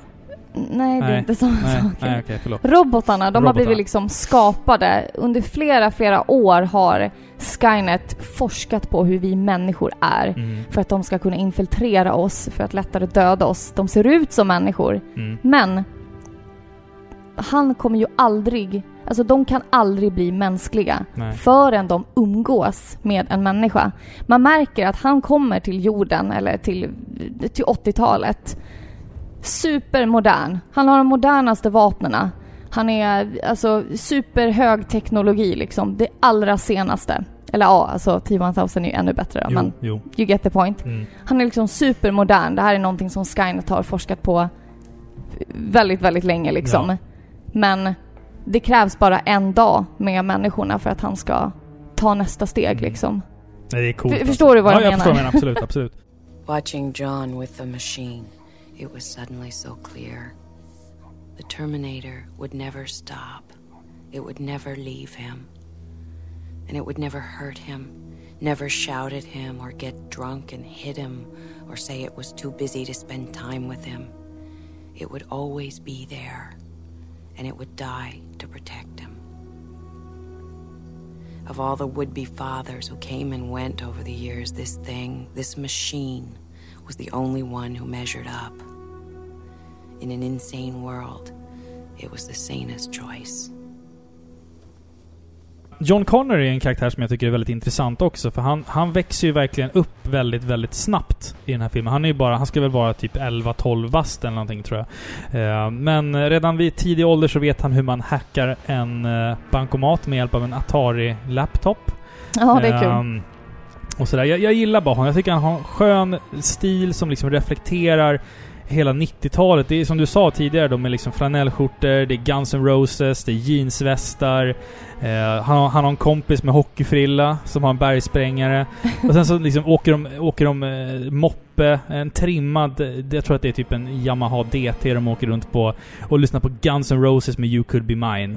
Men han är ju så rebellisk. Ja, Så man tänker liksom att, eh, alltså att han ska bli en stor ledare kan ju Mm. kännas lite så här, men hjälp, hur ska det gå? Han kan ju inte lyda auktoriteter. Nej, men det är just det som är grejen. Han Mm, går mm. sin egen väg och det syns så tidigt. Alltså James Cameron har ju verkligen eh, tänkt till. Det märks att han inte bara har ah, men nu ska vi skapa en förvirrad kille som har förlorat sin mamma. Nej, Nej, han precis. tänker i det långa loppet. Nu Mm. ska vi skapa en kille som ska bli den stora ledaren för motståndsrörelsen. Vi Ja. måste få den resan att verka trovärdig. Mm. Då kan man inte göra vilken snubbe som helst, utan då måste det vara en kille med attityd, som Mm. är kaxig, som Mm. vågar ta egna beslut, som går sin egen väg liksom. Mm. Det Alltså, gör jag, han. jag är fortfarande fast i att hans polare har världens coolaste frisyr. Eh, fan, man skulle ha en sån Kanske. där sidekick hela tiden ja, med jo, sig. absolut. Eh, ja. Men eh, man får se Robert Patricks penis, så filmen får 10 av 10. Push it to the limit. Ja, men den här filmen gör ju någonting väldigt coolt också tycker jag. Det, den gör ju en repris av det som vi får i den första filmen och det är ju frågan... Vi vet ju inte från början vem det är som är god eller ond. Det får vi se när John träffar båda maskinerna. Eh, samtidigt då, i en korridor och man vet vem ska skjuta John och vem ska skjuta den andra Terminatorn och allt sånt där. Exakt. Han springer ju eh, som per automatik mot polisen ja, exakt. Vem exakt. hade inte gjort det? Exakt, för han, han blir jagad av en kille i MC-ställ. Liksom, och som är typ, ser ut att väga 5000 kilo och, och sådär. Och, och det, ja, det, det, det är så jäkla snyggt att, att, att eh, regissören och, och James Cameron liksom lyckas lura en en gång till. Att haha, nu trodde jag att han skulle vara ond va? Men nu är det Exakt. poliskillen Mm. som är ond. Det, alltså ja, det... Men okej. Vi har summerat ihop lite grann, lite manus här och vi har pratat lite grann om skådespelarna och sådär. Men det som gör den här filmen, Filippa, det är ju actionscenerna. Det går ju inte att, att liksom försöka himla bort det någonstans. Utan actionscenerna är ju det som folk kommer ihåg från den här filmen. Hur fan kom man på idén att flyga en helikopter under en bro? Ja, det är ballt. Varför? Är, det är så jävla coolt när liksom Arnold skjuter en, en rökgranat i magen på en kille. Hur jävla hårt är inte det? Att stå på taket av ett hus och skjuta minigun mot typ 500 poliser utan att träffa någon. För att han Jag inte vet, vill, för att han inte han vill har träffa lovat John Connor att han inte ska döda någon. Det här, oavsett vilket årtal vi snackar, vilket årtionde, så är Terminator 2 actionfilmernas konung. Det kommer aldrig att finnas en sån välbalanserad actionfilm som den här. Nej. För att den har så mycket annat än bara fantastiska actionscener. Ja, alltså jag älskar actionscenerna i den här filmen. Men det är personerna som gör det för mig. Ja, Det är absolut. relationen, det är deras skådespel som gör det för mig. Nu kommer jag att tänka på en scen som jag tycker är bland de bästa. Mhm. Förutom scenen när hon träffar Terminatorn för första gången. Mm. eh, så är det när Terminatorn, onda, T-1000 har tagit sig in i eh, Johns fosterföräldrars hem. Ja, just det. Mm, mm. Och eh, John har träffat eh, Arnold och de är på flykt. Sen ringer han hem till sina föräldrar och de är precis som vanligt. De undrar när han ska komma hem och sådär. Men sen ser man då att pappan är ju död Mm, mm. och mamman som står och hackar grönsaker, det är ju fult, eh, är T-1000. ja. Det är så lustigt. Varför står han och uppehåller illusionen när pappa redan är död? Det är som att hans dröm är att jag har alltid velat vara en hemmafru. Bara för några minuter. Nej, då står han och hackar morötter så här. Ja, Ja, är det någonting han borde vara bra på så är det ju att hacka morötter Ja, egentligen. precis. Han är ju som en, bara- van, en vandrande schweizisk armékniv typ. eller hur? Och det är Det- så smart då Ja. när när John håller på att avslöja vart han är någonstans, men Arnold fattar att någonting är konstigt. Och han frågar liksom, vad heter er hund? Eller sen när han använder ett annat namn på hunden. Ja, han säger, vad heter Jaha, er hund? det, ja. ja, Mm. Max heter den. Då säger han något annat. Typ, Wolfie. "Ah, har uh, Wolfie kommit hem än? Och T-1000 vet ju inte, så han svarar att ja, det har han. Han mår bra. Han mår bra. Vart är du? Ja, exakt. Och det är så... Ja, det är så intelligent gjort. Och Det är Arnold, så lägger, sjukt Arnold äckligt. lägger på luren och säger “Your foster parents are dead”. Ja. det är så jävla Alltså det, det är så hårt. Så sjukt älskar det. hårt. Alltså det, det som jag tar med mig, det som jag alltid tänker på när jag tänker på Terminator 2, om man ska säga till liksom specifik scen sådär, det är nog hela slutet. Alltså i fabriken i slutet där eh, den sista kampen är mellan eh, Terminator eh, T800 och T1000. Där de använder då hettan och lavan där till sin fördel då för att kunna liksom göra olika kemiska reaktioner med, med den här eh, flytande Men de T1000-modellen. smälter honom helt enkelt. Ja, exakt. Och där har vi ju en... Det är fantastiskt liksom... ehm, sceneriet är helt fantastiskt. Det är liksom en lavafabrik, det sprutar liksom gnistror överallt och det är så orange och svart. Det är bara de färgerna liksom. Och Alltid en fabrik. katt och råtta-leken får liksom sitt eh, crescendo här. Och, och allting är bara så fantastiskt. Ljudbilden i den här filmen har vi inte pratat om speciellt mycket, men den, den är helt jävla magisk. Alltså, alla ljudeffekter i den här filmen har en sån jävla punch. Alltså, när man laddar om en shotgun, det är liksom inte det här klena, liksom, utan det är liksom tungt ljud och det är såhär kapoof, kapoof när de skjuter. Alltså Ja. det låter verkligen, det smäller och det är så... Alltså alla effekter när Linda Connor... Nej, Sarah Connor. Eh, Linda Hamilton, Sarah Connor. Sarah Connor då jagar ifatt T1000 och bara matar in shotgunslag, eh, shotgunskott i hans kropp där och... Alltså, det är så jäkla, jäkla, jäkla häftigt och det är verkligen liksom... Det är så mycket power i det där och... och och sen då när, när Terminatorn eh, till slut, eh, eller Arnolds Terminator då, eh, stiger ner i lavan och gör en tum, upp. tumme upp och jag bara så här, då får jag så flashback till hela filmen så här, när de träffades och... Men det är här, så fint. Det är så, alltså det, alltså, Det är vad? resan, Robin. Ja. Det är resan som är trovärdig. Det Ja. är därför de här filmerna är bra. Ja. Vet du vad? När jag ser slutet, när han åker ner i lavan, jag gråter varje gång. Alltså jag grinade nu också. Gjorde du? Jag var helt, Mm. jag var helt glansig i with your ögonen. Alltså det, för det är så, liksom med musiken och allting så här, när han stiger ner så ser man hans så här, trasiga liksom tumme så här, som bara pekar upp så här, från lavan så här. Och sen så bara får man se ur hans point of view hur hans dator börjar liksom haverera och sen så bara släcks den ner helt så här. Det är så hemskt. Ja, han har inget så- syfte då liksom. Nej, det är så jävla fint och det alltså. är ju för att han offrar sig själv för att han vill inte att de ska kunna hitta Hans chip. hans chip Nej. och fortsätta. Han inser ju att han själv och hans egen existens är ett hot mot Mm. framtiden. Jag, jag, ska, jag ska säga så här, alltså när vi ska börja summera den här filmen. Um, Stan Winston som gör specialeffekterna i den här filmen är fantastisk. Och uh, actionscenerna är fantastiska. Manuset är fantastiskt. Jag säger att det här är den bästa actionfilmen någonsin och på min lista av topp fem bästa filmer som någonsin har gjorts så är den här filmen med. För det är en av mina absoluta favoritfilmer. Det är, Mm. Den är så jävla, jävla asbra. Verkligen. Mm. Ja, jag tycker den är sjukt bra, den här Mm. filmen. Regin, skådisarna. Den Allting. har allt. Mm. För det är inte bara en renodlad actionfilm. Den har liksom trovärdiga karaktärer. Det är, den här filmen skapade klyschorna. Så det Mm. känns liksom eh, eh, nostalgiskt att se den samtidigt som man vet att den var nyskapande för sin tid liksom. Det är en, det är en lika den- fe- fenomenal uppföljare som Aliens. Ja, jo, verkligen. Mm. Och den är... Ja men skådisarna är så djupa och Mm. trovärdiga. Och den fångar liksom på ett bra sätt det här med ja, men så här, människans driv att eh, skapa liv liksom. Hur det leder till eh, undergång istället Mm. för oss. Och hur en mamma kan eh, övervinna allt det där. Mot alla odds liksom. Det är fint. Moderskap lär vi oss i den här filmen Ja, grann, men faktiskt. Mm. Det, det är så häftigt liksom. Trots att eh, han är till synes mycket, mycket bättre än dem Mm. så vinner de.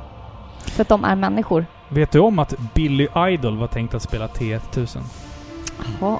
Men eh, han var med i någon så här motorcykelolycka så han kunde inte. Men tur, märkligt. Det hade blivit jättekonstigt att se Billy Idol, The White Wedding. Så Eller hur? ja. Nej. Nej tack. Eh, den här filmen gick upp på biograferna då 1991 som sagt och den gick upp emot filmer som När lammen tystnar. Skönheten och odjuret. ja, Skönheten och odjuret och Familjen Adams gick den upp emot. Mm. Jag kan mina... Du kan dina grejer. Jag kan mina Disney. Eh, innan vi går vidare till eh, Terminator 3 så ska vi testa en till, uh, liten, uh, cit- till litet citat här då. Eh, vi har ju lite några att välja på här, men vi kan köra den här klassiska då. som, uh, Terminator, som Terminator säger i den första filmen. Eh, I'll be back. Kan du den? I'll be back. I'll be back. Men jag kan inte prata med hans mörka röst. Nej, jag vet.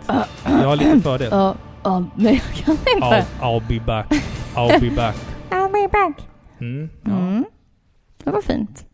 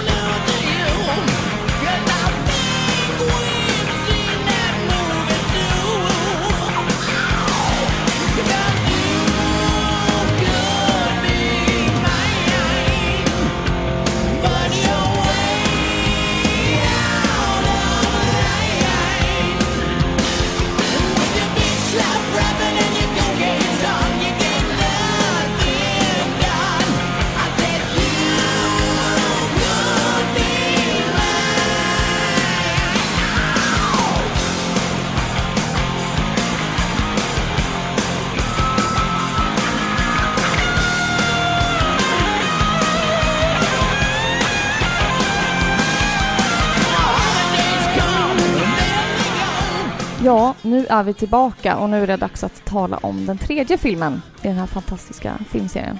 Mm.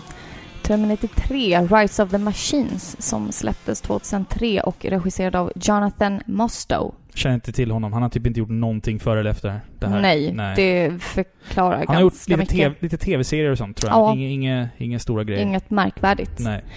Men efter de här dramatiska händelserna som utspelade sig i Terminator 2 så har John Connor, som numera är vuxen, gått under jorden för att han vill vara helt onåbar då för Skynets framtidsrobotar. Så han, eh, han lever utan telefon, han har ingen adress. Alltså, han är hemlös typ. Han har försvunnit. Och det här beslutet tog han efter att hans mamma, hjältinnan Sarah Connor, gick bort i leukemi. Och då får vi även veta att eh, deras handlingar och det som de gjorde i slutet av Terminator 2 faktiskt hindrade domedagen som skulle ha kommit 1997. Eh, och Sarah då kunde dö med vetskapen om att eh, hon hade förhindrat, hon hade uppfyllt sin, eh, sin plikt liksom. Hon hade ställt in festen. Ja, exakt. Avskedsfesten. Jaha. Så hon kunde liksom dö lugn, om man säger så. Mm. Men John var aldrig helt säker. Eh, så han tog därför beslutet att helt gå under jorden. Och det är med rätta, för snart är det dags att ducka för kulor än en gång. Och den här gången så har Skynet gett upp hoppet om att döda enbart John Connor och ger sig istället efter hans eh, framtida kollegor och medhjälpare i hans då framtida rebelliska rörelse. Och då skickar de den mest avancerade roboten någonsin, TX, med, eh, som ser ut som en kvinna faktiskt. Eh, och även den har ju flytande metall, precis som T-1000 i Terminator 2. Och eh, John Connor stöter ihop med en gammal skolkamrat, Kate Brewster. Och eh, tillsammans så försöker de överleva den här robotens attacker då. Till sin hjälp så har de även eh, Good Old Arnold. Eh, han har blivit skickad från framtiden med ett mål då att han ska rädda John Connor och hans fru. Lite awkward. Än en gång så är det biljakter och eh, det här ilande målet att de ska stoppa, stoppa domedagen. Mm. Vet du vad? Här tappar de det. Ja, Här tappar de det. Vi kan gå in och säga det med en gång att den Ja. här filmen är fan inte bra alltså. alltså don't keep your highs up. Alltså det är... Hope, Hopes up. hopes up. Alltså det första som jag stör mig på, så, det känns bara som att resterande delar av det här avsnittet kommer bli liksom typ en lång rant show Om hur Ehm, dåligt allting är. om hur dåligt det blir. Jag, alltså, jag blir för det första jättestörd på att vi får se Nick Stahl som, eh, som John Connor istället för Edward Furlong som hade varit perfekt i ålder och allting för att Exakt. spela. För att det har li- gått lika lång tid i verkligheten som det har gått mellan Terminator 3, eller 2 och 3. Så att, att Edward Furlong skulle vara med, det har varit perfekt. Men! Han hade börjat knarka! Woho! Så han kunde inte vara med och filma. Yay! Så han fick Kul. inte... Han blev inte ens tillfrågad Nej. till att filma. För Nej. att de bara, nej men han är så jävla knarkig, det går liksom Nej. inte att göra en film med honom. Alltså det, det är också min första instinkt liksom när jag ser den här. Mm. Edward Furlong, we need you. Ja. Det här är inte samma sak liksom. Den här filmen Alltså- hade varit mycket bättre med honom. Ja, Mm. den hade det. Det hade. Mer knark eller inte, mycket bättre. Faktiskt. Ja. Faktiskt. Alltså Johns kaxighet och rebellisk upprorsanda, den är bortblåst i den här filmen. Här har vi istället en osäker kille, han vet inte någonting om hur man överlever. Fine, man skulle kunna tolka det som att han har vuxit upp liksom. Och att alla de här åren med allt vad som hände med hans mamma, allting, att det har liksom förändrat honom, skapat en mer skygg John Mm. Connor. Mm. Men nej! Jag hade hellre velat se en kaxig kille som vet vad han gör, som är liksom en ung vuxen individ som visar tydliga ledaregenskaper. Mm. Det får man inte se. Han har typ släppt det där. Alltså han är typ tillbaka till sitt 12-åriga jag igen. Ja, så här. Jag exakt. Han vet längre. ingenting. Eh, så synd om mig. Och ett, eh. ett tips till honom. Han säger ju i början att, att han lever off the grid. Ja. Ett tips är ju liksom fucking inte bo i Beverly Hills. ja, Om du ska Typ. leva off the grid. eller hur? Åk ut till landet eller någonting Men det, liksom. det, usch, det här är en sån dålig film! Den är så jävla dålig. Alltså det här är en sån svår, en sån skör och delikat historia. Alltså jag Mm. fattar, det är svårt att få det här bra för det hade redan fått en sån bred publik och blivit en legend. Det är nästan så att man får ta i den med tänger Ja. och handskar liksom. Men Och de gör inte det. Nej. Och det var ju också, nu hade ju även i stort, i stort sett alla eh, praktiska effekter gått och blivit eh, datoranimerade. Och det är på det här stadiet då det liksom fortfarande är ganska Dåligt. mycket, ganska uncanny valley. Att man ser att det där är, det där är inte Arnold, det där är, det, det, det där är en Det, datoranimering. det där är dåligt. det, det, ser, det ser dumt Punkt. ut liksom. Ehm, Det känns konstigt att inte ha med Sarah. Det känns jättemärkligt. Hon, Det är väldigt alltså, tomt. Det känns jättetomt utan henne. Man försöker väl på, någon, på något sätt använda, eh, eh, vad heter det, Kate Brewster eh, so- som någon... Claire Danes. Ja, som någon form av ifyllnad för Sarah. Eh, men det faller Det ganska inte. platt. För att hon är också lika ovetande och, och hon, hon är liksom ointresserad. Så här, hennes kille blir mördad i början av filmen och hon, det går ju typ så en dag, sen bara ah, nu är jag glad igen. Bara, Ja, sen får hon reda på att hon kanske ska bli Johns fru. Då bara, åh, då var det kul. Ja, och så börjar de skämta lite flört, flörtsamt, skämta så här. Man bara... Vad fan, din pojkvän och sambo som du skulle gifta dig med dog igår. Han dog för 13 timmar sedan. Ja, men, ja, det är så dumt. Men det värsta i den här filmen... Ja, det är Det sexismen. Nej. Sexismen? Nej. Ja, jo, jag Jo. tror du sa... ehm, sarkasmen. Nej, så. nej. Ja, Ja, nej. den också. Den är fruktansvärd. Det känns väldigt udda med Christina Loken som Terminator. Mm, det, ja. Alltså, inte på grund av att hon är kvinna, eh, utan för att hon är inte trovärdig. Alltså det som gör till exempel Robert Patrick bra och läskig i tvåan, det är trovärdigheten i hans skådespel. Och samt att hans karaktär spelar ett... eh, Alltså hans, han spelar ett intelligent maktspel. Mm. Och liksom låtsas vara the good cop när det behövs. Någon som man litar på. Mm. Och det här en visar... auktoritet liksom. Ja, exakt. Och det visar ju att Terminators, de är intelligenta, de är smarta, de gör vad som krävs för att nå sitt mål. Men Christina Loken, hon är generisk, hon är bossig, hon är en sexig kvinna som inte visar några andra egenskaper än just nyss nämnda. Att hon spelar på sin, på sin sexiga Ja, kropp. Att det ska vara... det. Det ska liksom vara någonstans lättare att, att, att komma undan med Ja. istället för att vara liksom super, super smart. Så här, hon blir stoppad av en polis. Då Ja, gör hon sina bröst Då större. gör hon sina bröst större. Men sen dödar hon ju honom ändå. Ja, så det är så, vad var vitsen med det? Nej, Ja. då försökte de ha det roligt bara för att det var en kvinnlig Terminator. Hon är inte kallblodig och intelligent. Hon är klumpig och översexualiserad. Och det är skittråkigt. Det känns som att det blev ett villkor för att de skulle göra den här filmen. Att de skulle göra en sexig kvinnlig Terminator. Det var liksom villkoret känns det Ja, som. here's an idea. Låt oss göra en kvinnlig Terminator som är skitsexig Ja, och då och kommer- ska vara så bossig kommer och veta vad hon vill. Då kommer smågrabbarna vilja gå och se filmen Så liksom. så Och, äckligt. Det hade varit en helt annan grej om hon... Eh, om hon, hon var en kvinna. Eh, hon var kallblodig. Hon var smart. Hon kunde liksom eh, spela god och Mm, exakt, förändra exakt. situationen. Hon kanske hjälpte barn över gatan eller jag vet inte. ja men infiltrera bättre. Infiltrera. Mm. Hon kanske låtsades vara en dagisfröken eller vad som helst. Allt för att liksom nå sitt mål. Nu är hon jätteklumpig. Hon dödar folk helt eh, öppet bland folk utan att tänka till. Alltså Mm. det... Hon Det- är så korkad! Det, det är kor- alltså hela... Ja, jag skulle inte säga att hon är korkad. Jag skulle säga att liksom själva konceptet och liksom allt det där bakom är korkat. Det är Ja. liksom genomdumt bara. Det är genomdumt och det är inkonsekvent. Varför behöver hon en pistol när hon har en sketans dödsstråle? Mm. Ja, exakt. Exakt. Jag blir så arg. Eh, om, om det finns någonting eh, positivt med den här filmen så är det att det är ju en väldigt tydlig spegel för 2000-talet. Det är ju liksom Nokia-telefoner och hotet ifrån datorvirus. Och liksom det är Ja. så här, Skynet byggs ju upp och, och liksom börjar liksom leka sig in och ta över alla Hon har typ en datorer. röd läderdräkt. Det är också Ja. så här. det är så här Charlies Ugh. änglar. Åh! Och det är så äckligt. Det är så äckligt! Det kan vara de, Usch. Alltså jag, Charlies änglar är de två filmerna är så... Det är typ de äckligaste filmerna jag har sett. Vet du, jag älskade dem när jag var liten. Jag vet det. Du älskade den och typ så här den här te tecknade tv-serien Totally Spice eller vad den hette. Så Disney-serien. Ja, ja. Ja, säger- eller eller Kim nej, det- Possible. Ja, Kim Possible var, Kim Possible var Disney-serien såklart. Ja, jag var, Totally lite, jag var Spice lite en för annan. gammal för det. Ja men ändå Ja, så här, Totally Spice. Ni tyckte om Charlies änglar. Jag, jag, jag tyckte den var kul för att Men jag gillar ju gamla Charlies Änglar. jag såg ju Charlies änglar, ja den gamla serien, Mm. 60-70-talsserien där. Jag såg filmen med Cameron Diaz och dem eh, på bio två gånger. Du var inte rätt målgrupp. Det är klart du tyckte den var töntig. Jag såg Cameron Diaz i en vit spandexdräkt och det var därför jag såg filmen på bio två, två gånger. det är sant. Tappa andan där. Jag trodde du skulle säga att den var jättedålig. Nej, nej, nej. Jag såg den för att jag fick se Cameron Diaz i Men den är bra. kroppsstrumpa. Den första filmen är faktiskt rolig. Charlies änglar? Ja.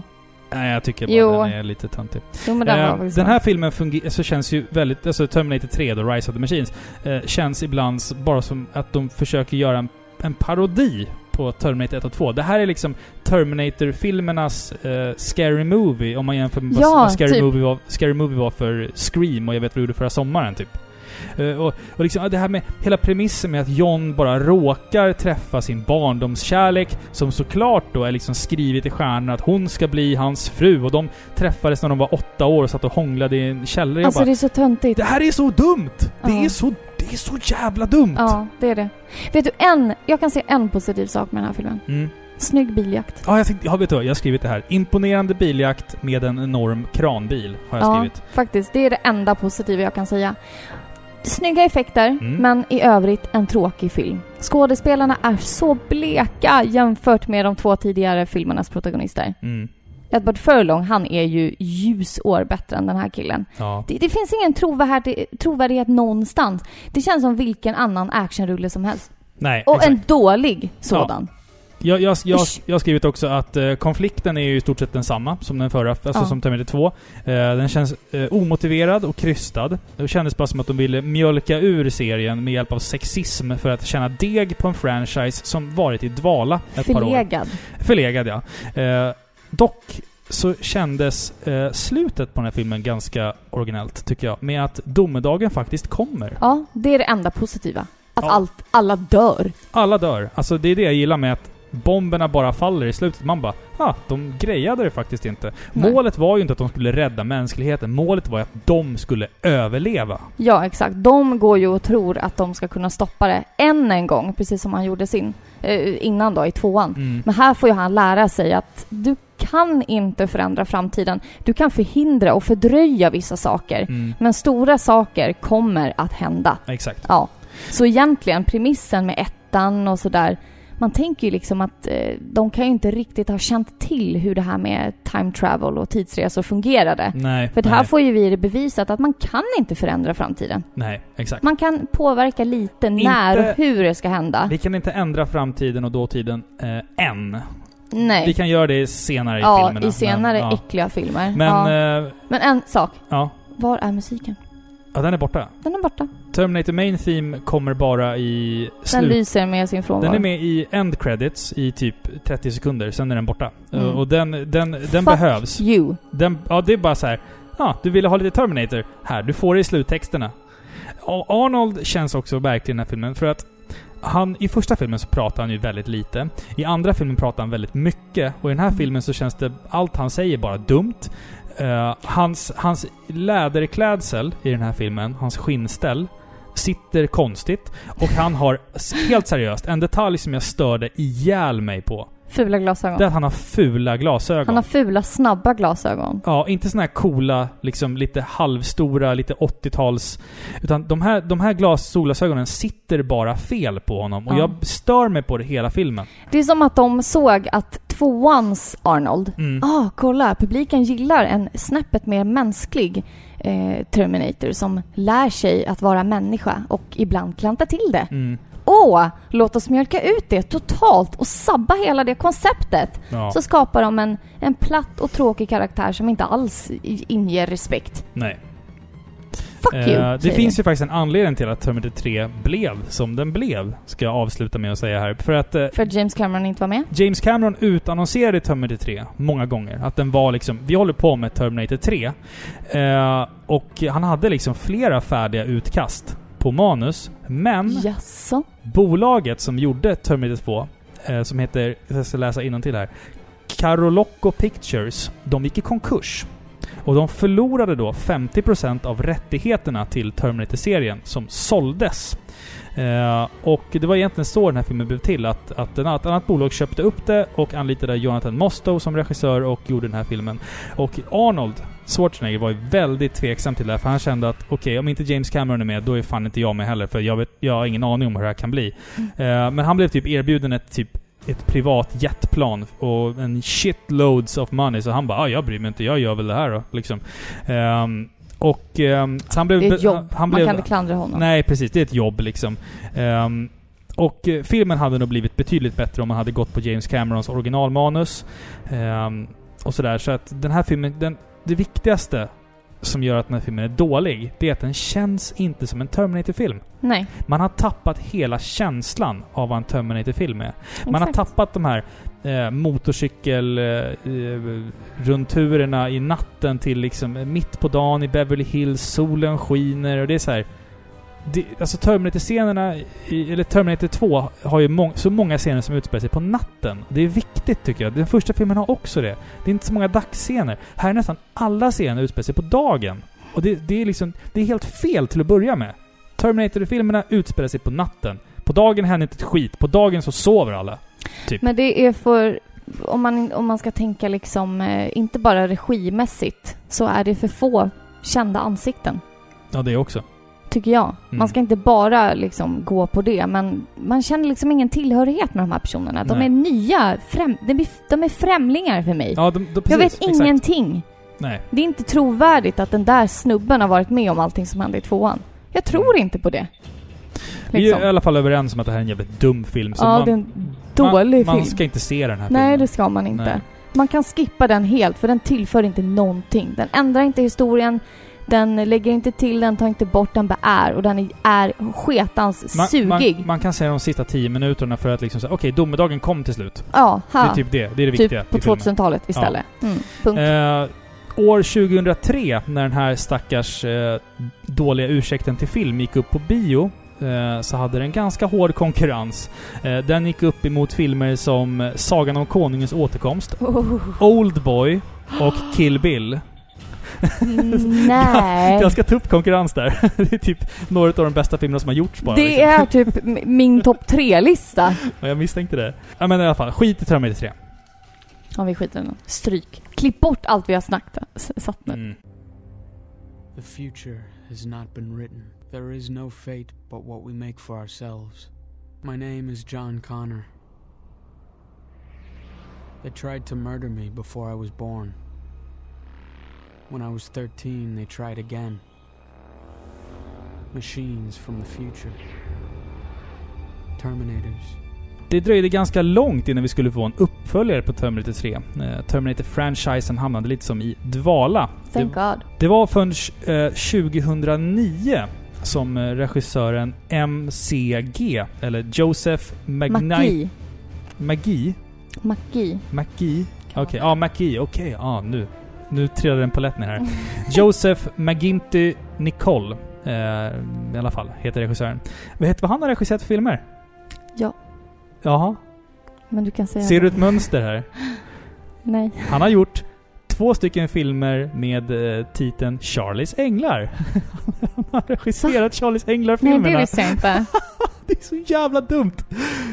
Det är så jävla kul. sant? Här sluts en till cirkel. Av, Men hjälp! ja, tänk dig det. Åh, vad Ja. fint. Jag blir glad. I alla fall. Domedagen har i alla fall hänt. Året är 2018 och maskinerna kontrollerade av Skynet är i krig med mänskligheten som går på knäna. Under ett uppdrag som ledare för motståndsrörelsen hittar John Connor ritningar på Skynets nya maskin. T800. Maskinen som han fick bekanta sig med under de tre tidigare filmerna. Eller två tidigare filmer. Han var ju inte född i den första filmen. Produktionen av dessa Terminator-maskiner är nu i full gång och tiden är knapp. I samma stund har motståndsrörelsen hittat ett nytt vapen som en gång för alla kan besegra maskinerna. En radiofrekvens som gör dem paralyserade. Det är nu dags att en gång för alla avsluta maskinernas regerande. Men under Johns kamp stöter han på en Marcus Wright som leder John in på en ny bana med nya problem. Men kanske också hopp. Denne Marcus har nyligen varit i kontakt med en person vid namn Kyle Reese. Och han vet vart Kyle Reese finns. Slutstriden mellan människorna och maskinerna är bara påbörjad. I know you. I heard your voice on the radio. You're John Connor. Of course you know me. You were sent here to kill me. Kill the leadership. I don't know what you're talking. Then why are you here? Blair said you could help me find who I'm looking for. Ja, det här Ja. är ju en krigsfilm, Ja, ska vi säga. det kan man säga. Den här filmen är storslagen. Mm. Den är betydligt mer allvarsam och eh, vuxen än de andra skulle jag vilja säga. Mm. Äntligen har man nått till den punkten att man faktiskt kunde fullgöra och åstadkomma de här framtidsscenerna och göra dem trovärdiga, Mm. känner jag. Ja. Eh, det är ganska stora namn i den här filmen också. Vi har... Jag, jag kände så här när jag såg Helena Bonham Carter Ja. i eh, texten. En personlig favorit. personlig favorit. Mm. Och sen direkt efter, Danny Elfman. Och jag tänkte, jaha vadå, var är Tim Burton då? Mm. Det är ju den trion som alltid är med. Ja, och så jo. slinker Johnny Depp in också på ett Ja. hörn där. Så det är stora namn av Mm. Och du glömmer ju bort de största namnen här. Christian Bale. Christian Bale och eh, Sam Worthington. Exakt. Det är ju Väldigt, väldigt, Två väldigt, väldigt stora etablerade namn. namn. ja. Eh, man hamnar ju på en gång i framtiden då. Mm. De här miljöerna och den här omgivningen som vi bara fått hört talas om i de tidigare filmerna. Sett- Nu är vi här. Vi har sett glimtar av dem. liksom. Exakt. Det här är väldigt alltså, otroligt imponerande miljöer som känns väldigt trovärdiga, äkta och framförallt lojala till ettan och tvåan. Mm. Det är så här vi såg dem i visionerna. Mm. Det är mörkt, det är industriella miljöer och eh, stundvis så känns det väldigt fallout. Ja, det gör det. Det, det, det är en blandning av eh, Fallout och eh, typ Gears of War. Eftersom att den använder sig av det här eh, gråbrundassiga filtret. som- Dammigt. ja, det var populärt i spel typ 2009. Jaha. när alla spel skulle vara liksom skitiga och bruna och gråa och liksom... Det, den här filmen har verkligen ett sånt filter. Men Ja. den, den, den faller inte på det. Den är, vi såg ju den nu och den är fortfarande Den är liksom väldigt snygg. snygg. Oh ja, Estetiskt väldigt, väldigt. tilltalande liksom. Men just miljöerna och eh, hur de har skapat eh, omgivningarna Mm. Det är ett stort, stort, stort plus för den här filmen. Mm. För att den är så trovärdig. Det hade inte varit samma sak om man hamnade i en framtid där det var helt annorlunda. Att det var mer tekniskt.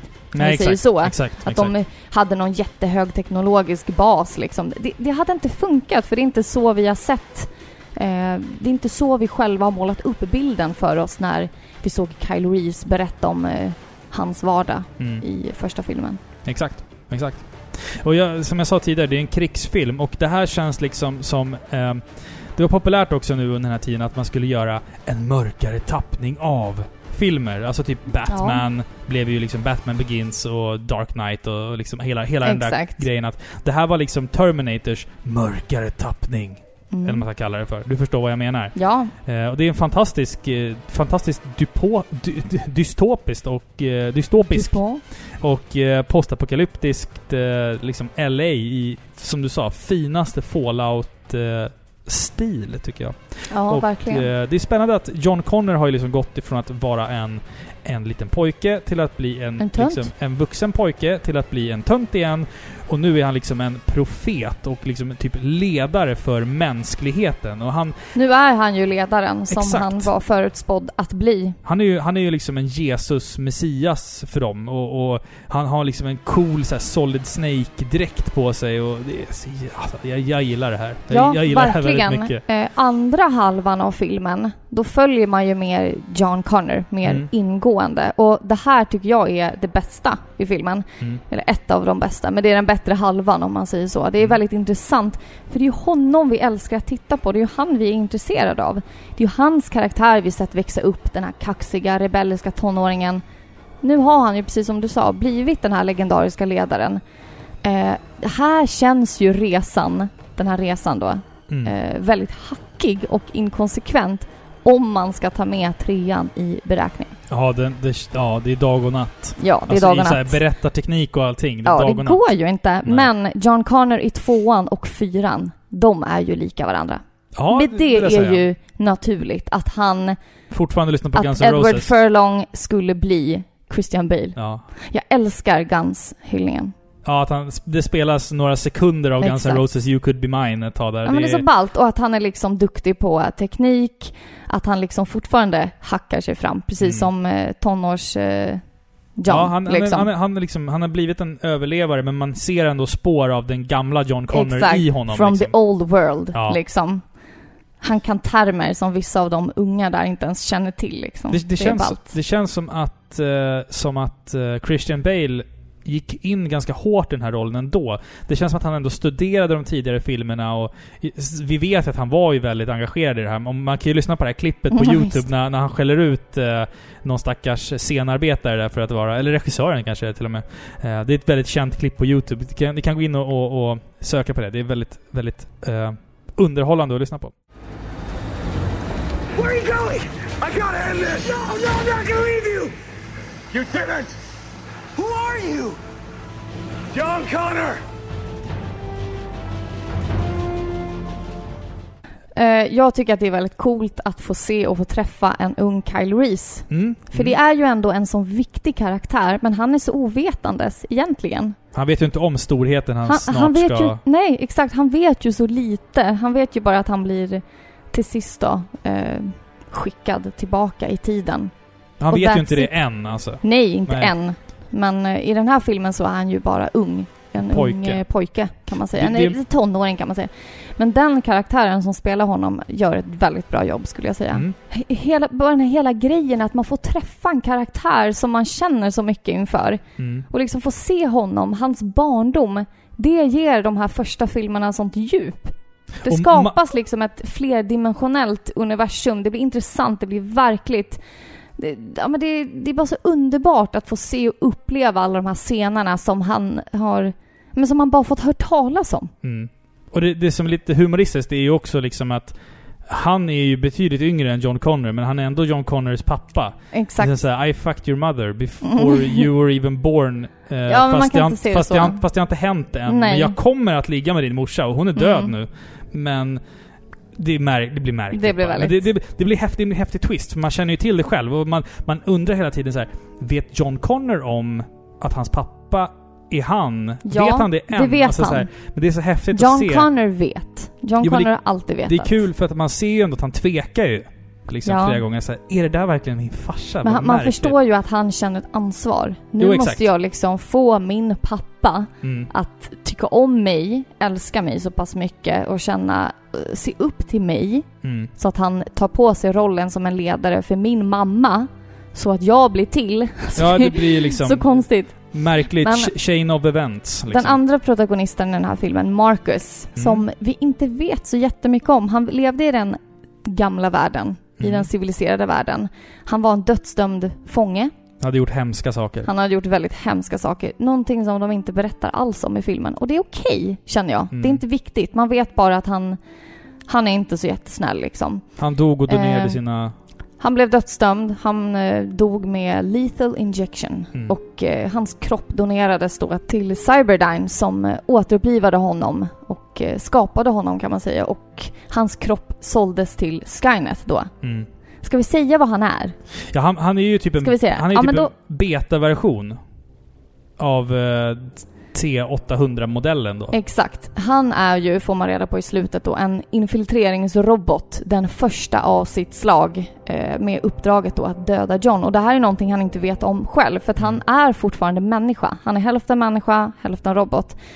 Alltså han är den första mänskliga roboten. Han blev till före Arnold. Mm. Så han ligger säkert till grund för T800, den modellen. Ja, för de, de är ju, de, T800 är ju redan i produktion, men han är ju färdigställd och Ja, han ju... blev ju skapad innan. Han är ju lite mer människa än maskin. Han Han består ju betan. av... Han, han består ju av mänsk... Eller av, av eh, mekaniska delar, men han har Exakt. ju... Han tror ju att han är en människa. Exakt. Det är Och det, det- som är läskigt. Och det är säkert därför de slopar. Han är den första av sitt slag och den enda. Mm. För de inser ju säkert ganska snabbt att aj hörni grabbar, fellow robots. Mm. Att ta en människa och göra denne till robot, det är nog ingen bra idé alltså. För att de korrumperas snabbt. De får ett eget, eh, en egen vilja liksom.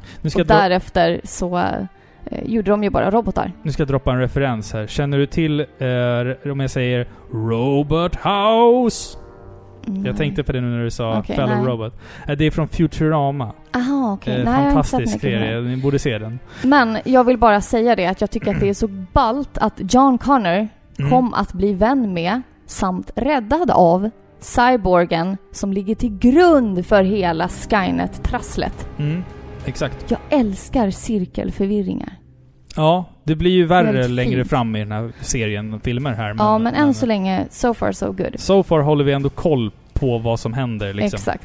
Men eh, jag tycker att Marcus roll är eh, eh, lite överdriven. Jag tycker att han, han får för mycket tid över. tycker jag. Ja, han- han är så dramatisk. Mm. Vissa saker han gör känns inte naturliga. Varför har han sån attityd för? Mm. Han är, så här, han är liksom... Han ska ju vara någon sån här tuffing som har blivit liksom satt till döden för, för, att, för, för att han har gjort massa hemskheter. Men när han vaknar upp sen och tänker att shit, jag har fått en andra chans. Han beter sig fortfarande som ett jävla asshole. Eller bara, hur? What Han, fuck han borde typ liksom vara lite mer rädd, Ödmjuk kanske? ö- ödmjuk. Förvirrad kanske? Förvirrad Ja. borde han framförallt vara. Förvirrad, rädd, skrämd. Vart är jag någonstans? Vart har jag Shit. hamnat? Världen gick under när jag sov. Vad han bara fan? vaknar upp på ett dåligt morgonhumör. Bara, eh, Han kommer upp där och bara... Sur. Shit, det måste varit en jävla fest här igår. Och Eller hur? Och han är bara liksom. sur, sur att inte han var bjuden. Så bara går han runt och är sur Ja. hela filmen. Eh, förutom honom då så har vi lite andra coola Terminator. Alltså den personen som designade Terminatorna i den här filmen gick ju bananas. För vi får ju liksom enorma jäkla liksom superstora Terminator-robotar som typ kan lyfta av hustak. Vi har liksom... Varför slopade de dem för? Varför inte bara skicka tillbaka en sån till Jag 80-talet? vet inte, det kanske är klumpigt. Så det får inte plats i maskinen här. Ja, ja, ja, men vad ska jag göra? Ja, du får gå ut och döda människor istället. Jaha.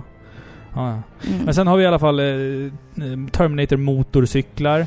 Mm. Eh, och vi har Terminator undervattensormar. Ja men nu får vi ju ett Ehm. eh, smakprov på Skynets storhet. Vi har ju även T600-modellen som är då Arnold-modellen fast innan den fick hud. Alltså, Utan hud. Den är liksom... Men jag gillar dem för de, de känns... De känns så tunga och klump, Skelett. klumpiga metallskelett som går runt och bara ler med tänderna så här.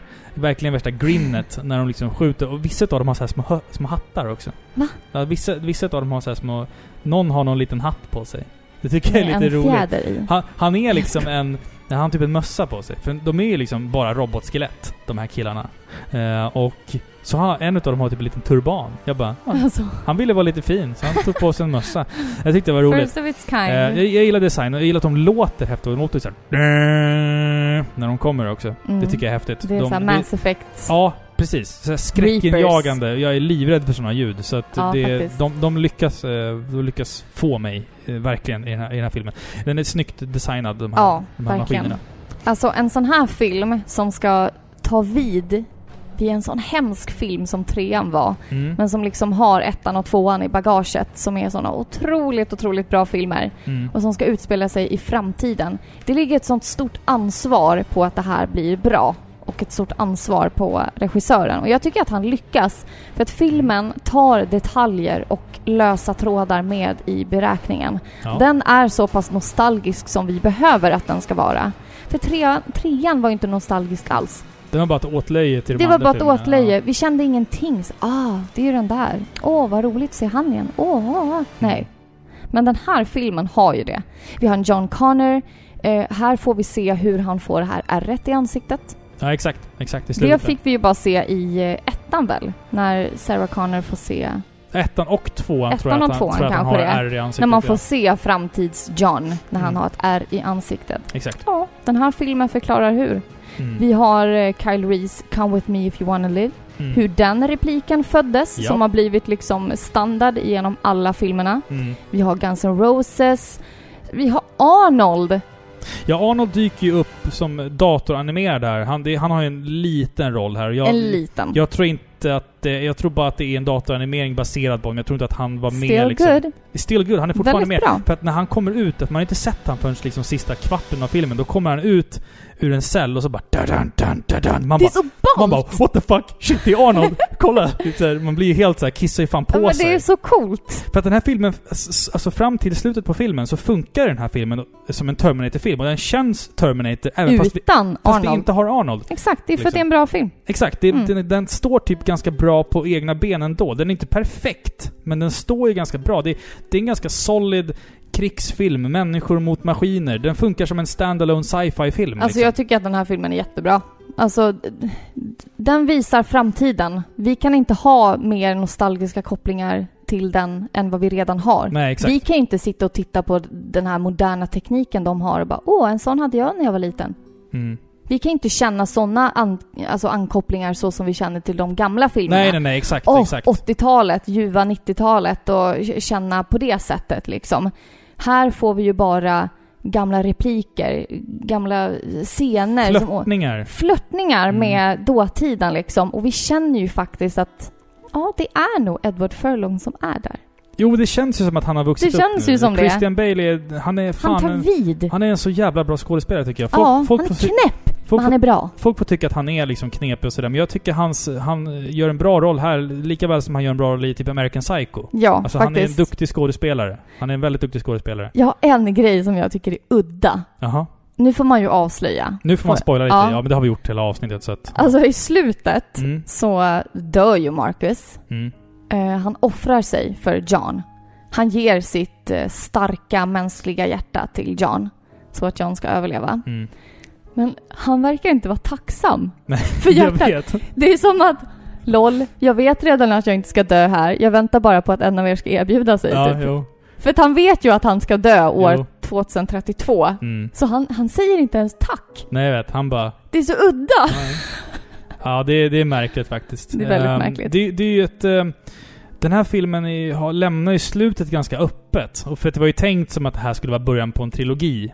Den här Eh, också. Den här också, ja. Men- Eh, det är därför slutet lämnats ganska öppet, för att den, de besegrar ju liksom aldrig Skynet. Utan det är typ såhär, ja vi lever ytterligare en dag och kriget har bara börjat. Och jag bara, nej kom igen nu. Avsluta det här någon Men gång. alltså jag vill inte att det ska avslutas. jag vill att det ska avslutas. Jag vill att det ska bara vara så här. ja så, det var John Connors Ja. liv. Jo. Punkt. Men som sagt det är, alltså, det är inget fel på den här filmen. Det, det, manuset är bra. Det är, in, det är inte lika liksom mycket cheesy och töntiga dialoger som den förra filmen var. Det är bra skådespelare, det är välutvecklade karaktärer. Eh, Christian Bale använder sig av sin Batman-röst. Och den känns liksom ganska legitim faktiskt, tycker jag. Ja, verkligen. Eh, jag tycker Han är en ledare. det, precis. Det är en spännande film. Eh, och det är en snygg film som är liksom trogen Terminator-serien mer än vad, än vad trean är. Och, och liksom... Man, man kan liksom bara skita i trean. Rakt av. Bara hoppa direkt från tvåan till den här. För att liksom... Man får inbilla sig själv att domedagen hände liksom. Eh, och eh, det här också, jag måste säga det. Det här är sista gången som eh, Stan Winston jobbar med specialeffekterna under, eh, under den här filmserien. För att om man läser eh, end credits på den här filmen så står det att filmen är dedikerad till honom för han dog under inspelningen. Nej, Jo. Det var hemskt. An- Fast, Ja. jag tror inte att han hade velat göra specialeffekterna till Genesis. Nej, jag tror inte heller. eh, det var även, alltså den här filmen är lite så här. Den har lite av en curse över sig. Eh, filmerna så, eller scenerna där Helena Bohem Carter är med. De scenerna fick skjutas upp också. För att när hon skulle filma de scenerna så fick hon ett samtal att fyra personer i hennes familj hade dött i en bilolycka. Va? Så att eh, den här filmen blev också... Hennes scener blev liksom... Man fick vänta med att spela in dem och där blev typ hela, hela produktionen blev typ lidande av, av den händelsen då. Så att filmen blev lite försenad. Eh, men den kom ut eh, 2009 i alla fall då, som sagt. Eh, och eh, 2009 gick filmen upp på biograferna och den gick upp emot filmer som Watchmen, Inglourious Bastards och Avatar. Från, det var James Camerons bidrag det året då. Ja, till, Avatar. Ja. Inglourious Basterds gillar jag. Men Ja, inte. Watchmen. Jag tycker den är bra. Den, den gör sitt jobb. Jag tycker den är bra. Ja. jag tycker den är bra. Den, den gör sitt jobb, tycker jag. Jag har mjuka Det- händer. Ja, mjuka händer. Ja. Shit. Ja, det blev väldigt eh, Konstigt. konstigt, konstigt där på slutet. Ja. Eh, hörru du, innan Mm. vi pratar om sista filmen. Vi glömde ju att dra Innan vi några begår Arnold... socialt självmord. Ja, precis. Vi glömde ju dra några Arnold, eh, Arnold-citat här nu innan, innan vi pratar sista filmen. Jaha, men vi har inga Arnold-citat Jag har i massor fyran. kvar. Nej men vi har, vi har några kvar här från... De här citaten kommer ju från liksom random Terminator-filmer, så att vi testar nästa då. Vi har en kort här. Get out. Get out! Den var g- ganska Ja, bra var för ganska mig. bra. Ja. Get out. Jaha, men du, så du får till det där. Du, Okej, vi kan ta... du låter lite som ett blåsinstrument. Ja, men han har ju liksom den, den mörka tonen. Eh, Okej, vi tar en till som att vi missade den här förra. Vi är ganska lång här nu. I need your clothes, your boots and your motorcycle. Jag har redan glömt bort. Jag är så trött. Det står längst ner på pappret här. I need your clothes, your boots and your motorcycle. I need your clothes, your boots and your motorcycle. Du har stavat fel. Ja, okej. Det, var- det, ganska- det var ganska bra faktiskt. I need your clothes, your boots and your motorcycle. är det bra? Det är väldigt bra. Du låter så nos- nasal och Ja. instängd som han gör. Ja, tack. Ja, det var fint. fint.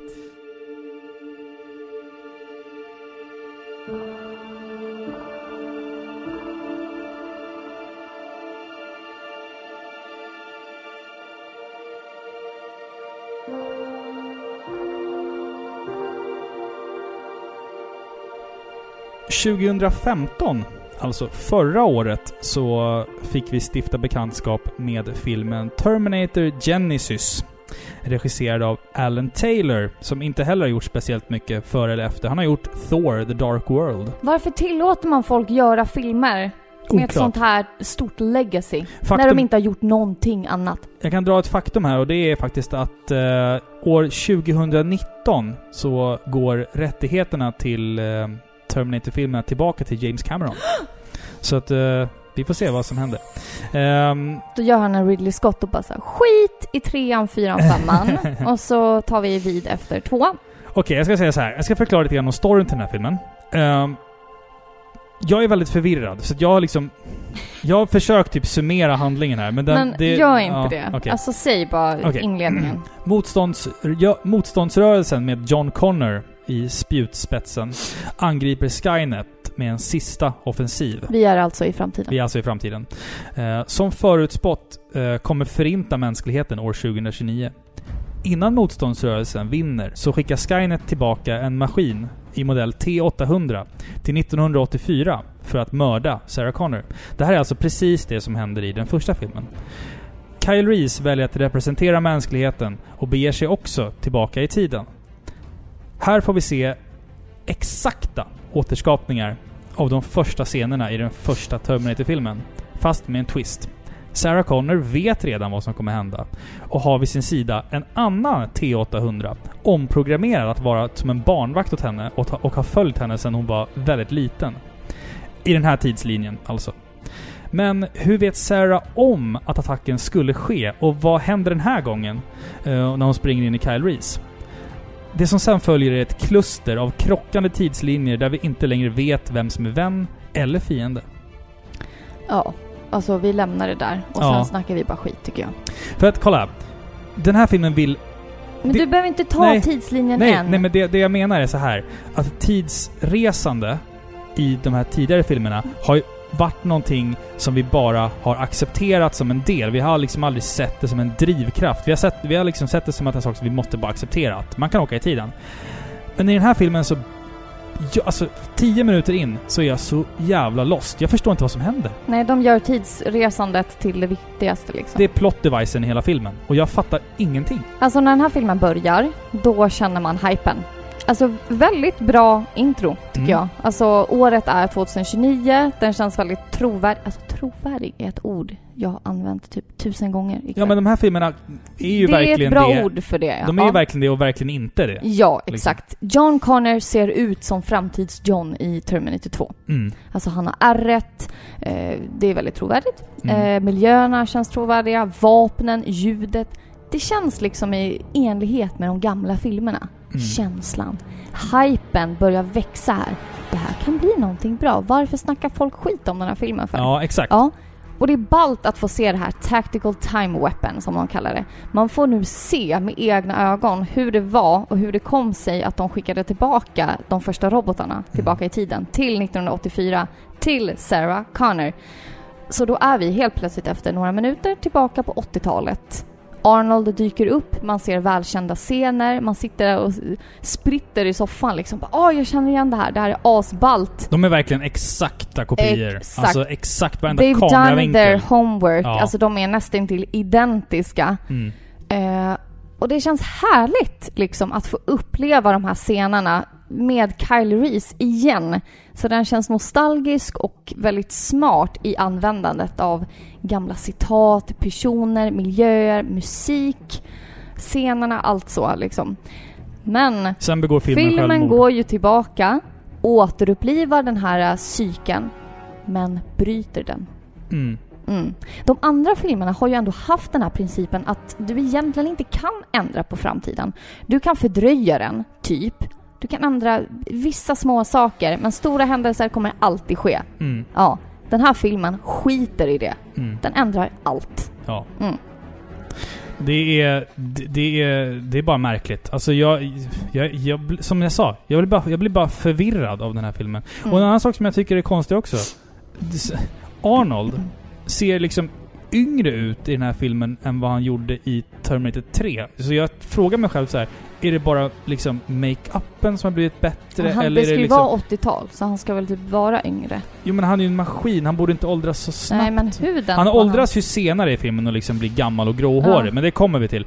Men, men det är så här, bara det gör mig förvirrad och eh, liksom, som du sa, de första tio minuterna, det är liksom, det är den sista offensiven mot Skynet, det är laserkrig, det är så Varför kunde jävla... de inte bara gjort det? Ja, exakt. Varför kan man inte bara få se Typ att Ja. John Connor skickar tillbaka eh, roboten. Ja. Eh, eller vad säger jag? Han skickar tillbaka eh, Kyle Reese. Mm. Och sen that's it. Man behöver inte se mer från Kyle Reese. För man vet redan vad som händer där. Och sen får man se hur John fightas vidare. Mm, exakt. Eller exakt. hur? Ja, exakt. exakt. Idiots! Alltså den, den, den här tidssplit, tidslinjesplitten som uppstår.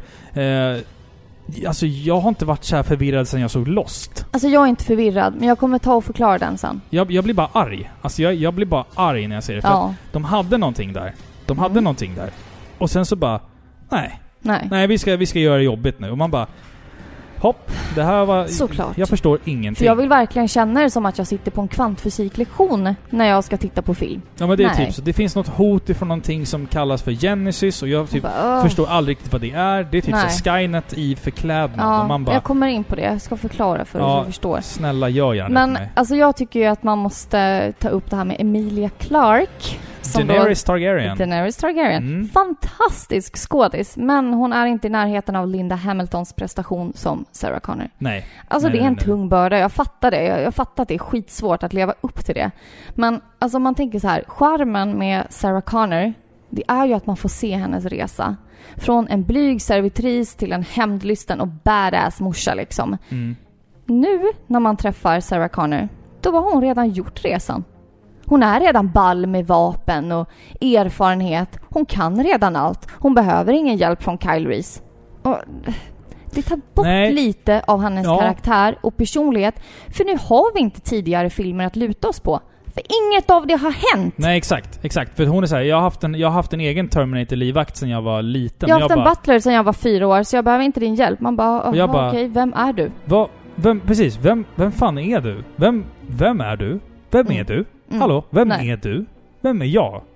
Vem, vem, vem är jag som ser den här filmen? Vad, vad, vad har jag för mening med livet? Vem men det är är bara confusing. Alltså, ja, och jag blir... Alltså... Ja, jag blir bara... Det, är Jag bara, det är bara irriterande. Ja, det blir, det Man blir så, arg. Det, alltså hon, Emilia Clarke är jättegrym skådespelerska. Alltså all respekt till henne, men... Varför skrev hon på för att vara med i den här skiten? Alltså ska jag ta tidslinjen nu? Nu ska jag ta den. Ja, alltså jag ska bara säga en sak först innan vi börjar komma in på den här krångliga tidslinjen. Det är att den här filmen, precis som trean och fyran, så försöker den liksom flörta lite med de första två filmerna. Och den här gången så är det lite... Det funkar faktiskt, måste jag säga. För att, och det beror bara på att det har gått så lång tid sen, sen ettan och tvåan. Att nu kan man flörta med filmen och det blir bara de här två första filmerna och det blir bara charmigt. Ja, ibland. Ibland. Mm. Ehm, Jag men, tycker det är mest klumpigt. men det känns mer befogat liksom. Och så här, som att man ser Arnold le. Det är ju en repris ifrån Terminator 2. Ja, det var och det är kul. så här, det är så här, ah, det funkar fortfarande. Det, Alltså, jag blev glad en när jag såg rolig det. grej. Eller vänta, jag kommer till det. Jag kan Ja, liksom förlåt. inte berätta du, du, ska få, du ska om... få ta tidslinjen Ja, vi nu. måste göra det så att jag Ja, inte... Förvirra the fuck out of Ja, us. okej. Mm. Nu ska vi se här. Alltså det här är ju min egen konstruktion. Som du, har, som du har uppfattat det. Som jag har uppfattat det. Ja. Men först ska vi ta som de tidigare filmerna har lärt Mm, oss. Ja. 1984, då möter vi Sarah Connor. Mm. En ung Sarah Connor. Och hon möter den onda T-800. Den första Arnold. Som har blivit tillbakaskickad för att döda henne. Och hon träffar även Kyle Reese. De ligger, hon blir preggo. Eh, Gravid alltså. Du pratar ju, du pratar ju kvinnospråk. Ja, hon blir gravid. Så, ja. precis. Och sen då 1997 eller något sånt där så kommer ju inte Judgment Day, den kommer ju senare. Men typ 2000 kommer Judgment Day. Mm. Så tiden går liksom, ingenting nytt händer. Mm. Ja, tvåan händer.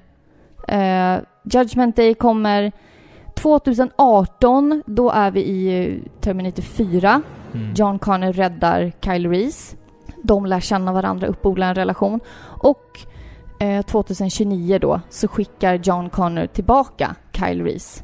Mm. Och cykeln eh, fortsätter. Ja. Det är samma sak. Och så 2032 så dör John Connor. ja. Ja. Det är skrivet i sten. Det är skrivet i sten. Det är den här cykeln som vi har lärt oss att acceptera sedan 80-talet liksom. Ja, exakt. Men här så har de nu gjort en ny resa.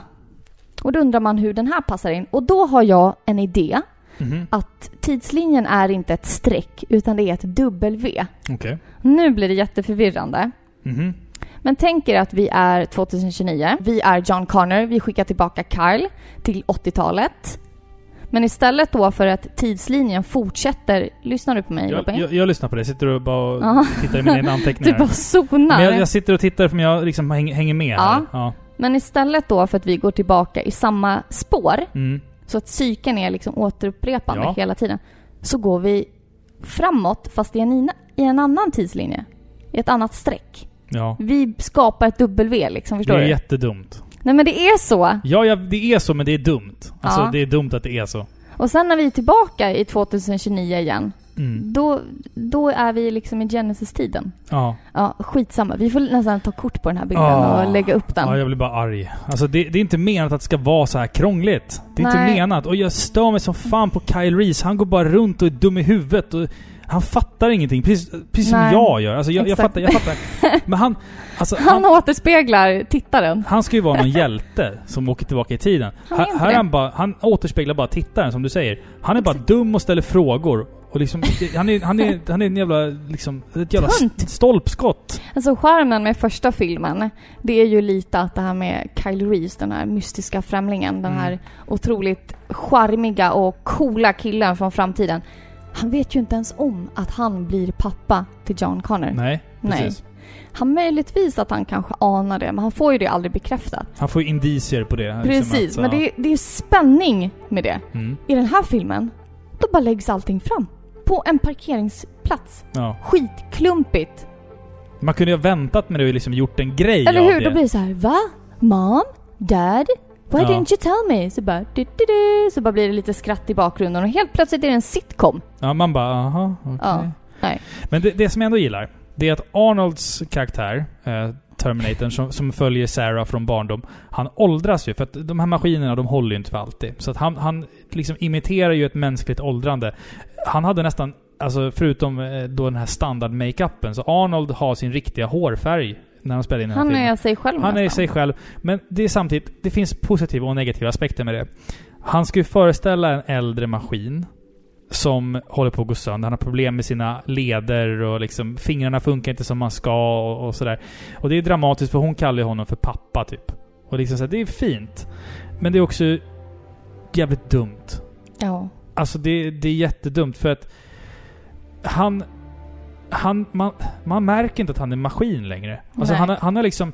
Han känns som en... Visst, det kan ju förklaras med att han är en Terminator som lär sig det mänskliga beteendet och sådär. Men även scener när man får se honom själv, när han bara är för sig själv, så känns han som... Han känns som Arnold Schwarzenegger och 0% Terminator där Exakt. innanför. Och det känns... Det, det bryter liksom hela illusionen av att han är en maskin. Det känns bara korkat. Looks old. Never seen a Terminator old before. The flesh they put on the cyborgs is normal human tissue. It ages.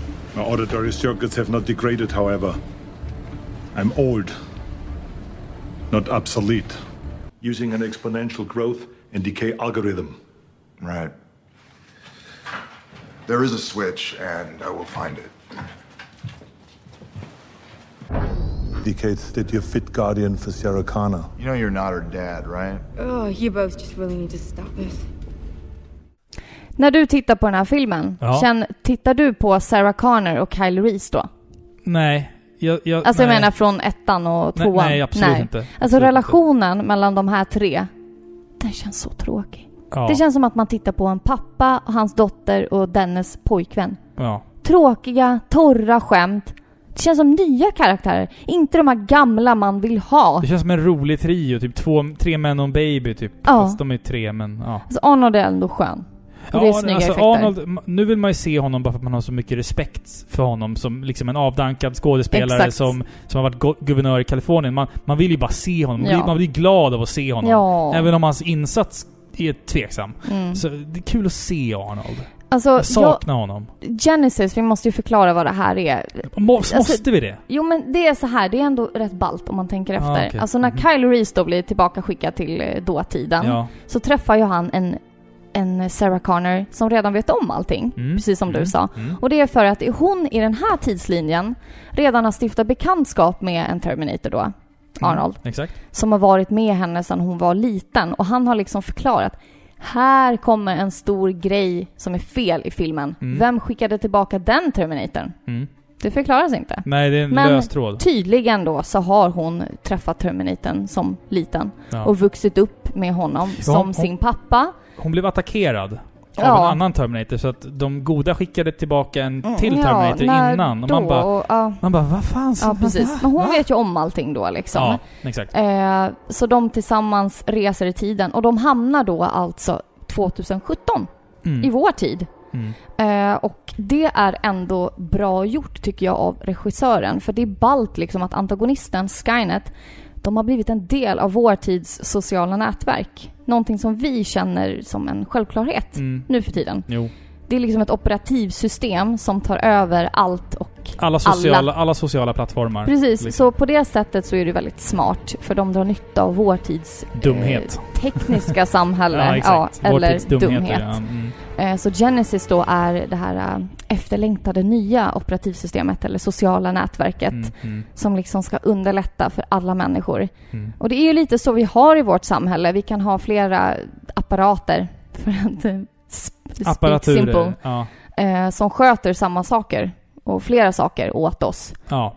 Eh, TV, Mobiler. mobiler, Ja. sådana saker. Allt som är uppkopplat liksom. Exakt, Mm. att just det att man ska vara uppkopplad hela tiden till ett nätverk över hela världen. Det är lite det de spelar på nu och att Skynet eh, istället för att eh, domedagen kom då genom eh, en katastrof så tar de över världen med ett socialt nätverk.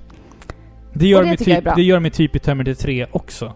Ja, fast lite Alltså, mer våldsamt. det är såhär datavirus. Det är ja, precis. farligt. Lite mer simpelt. Stör inte du ihjäl dig? Nu kommer en eh, major spoiler, men ni ska inte se den här filmen ändå tycker jag. Nej, skitsamma. Jag, jag blev fly förbannad när man i den sista akten av filmen gjorde om John Connor till the bad guy.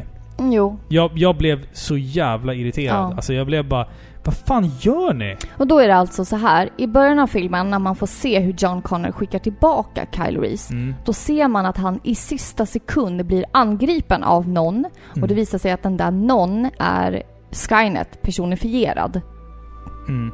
För den... den Infiltrerad Ja, som exakt. en maskin då. Ja, Ja, exakt. på något sätt. Ja. Så det som händer är ju att när de då...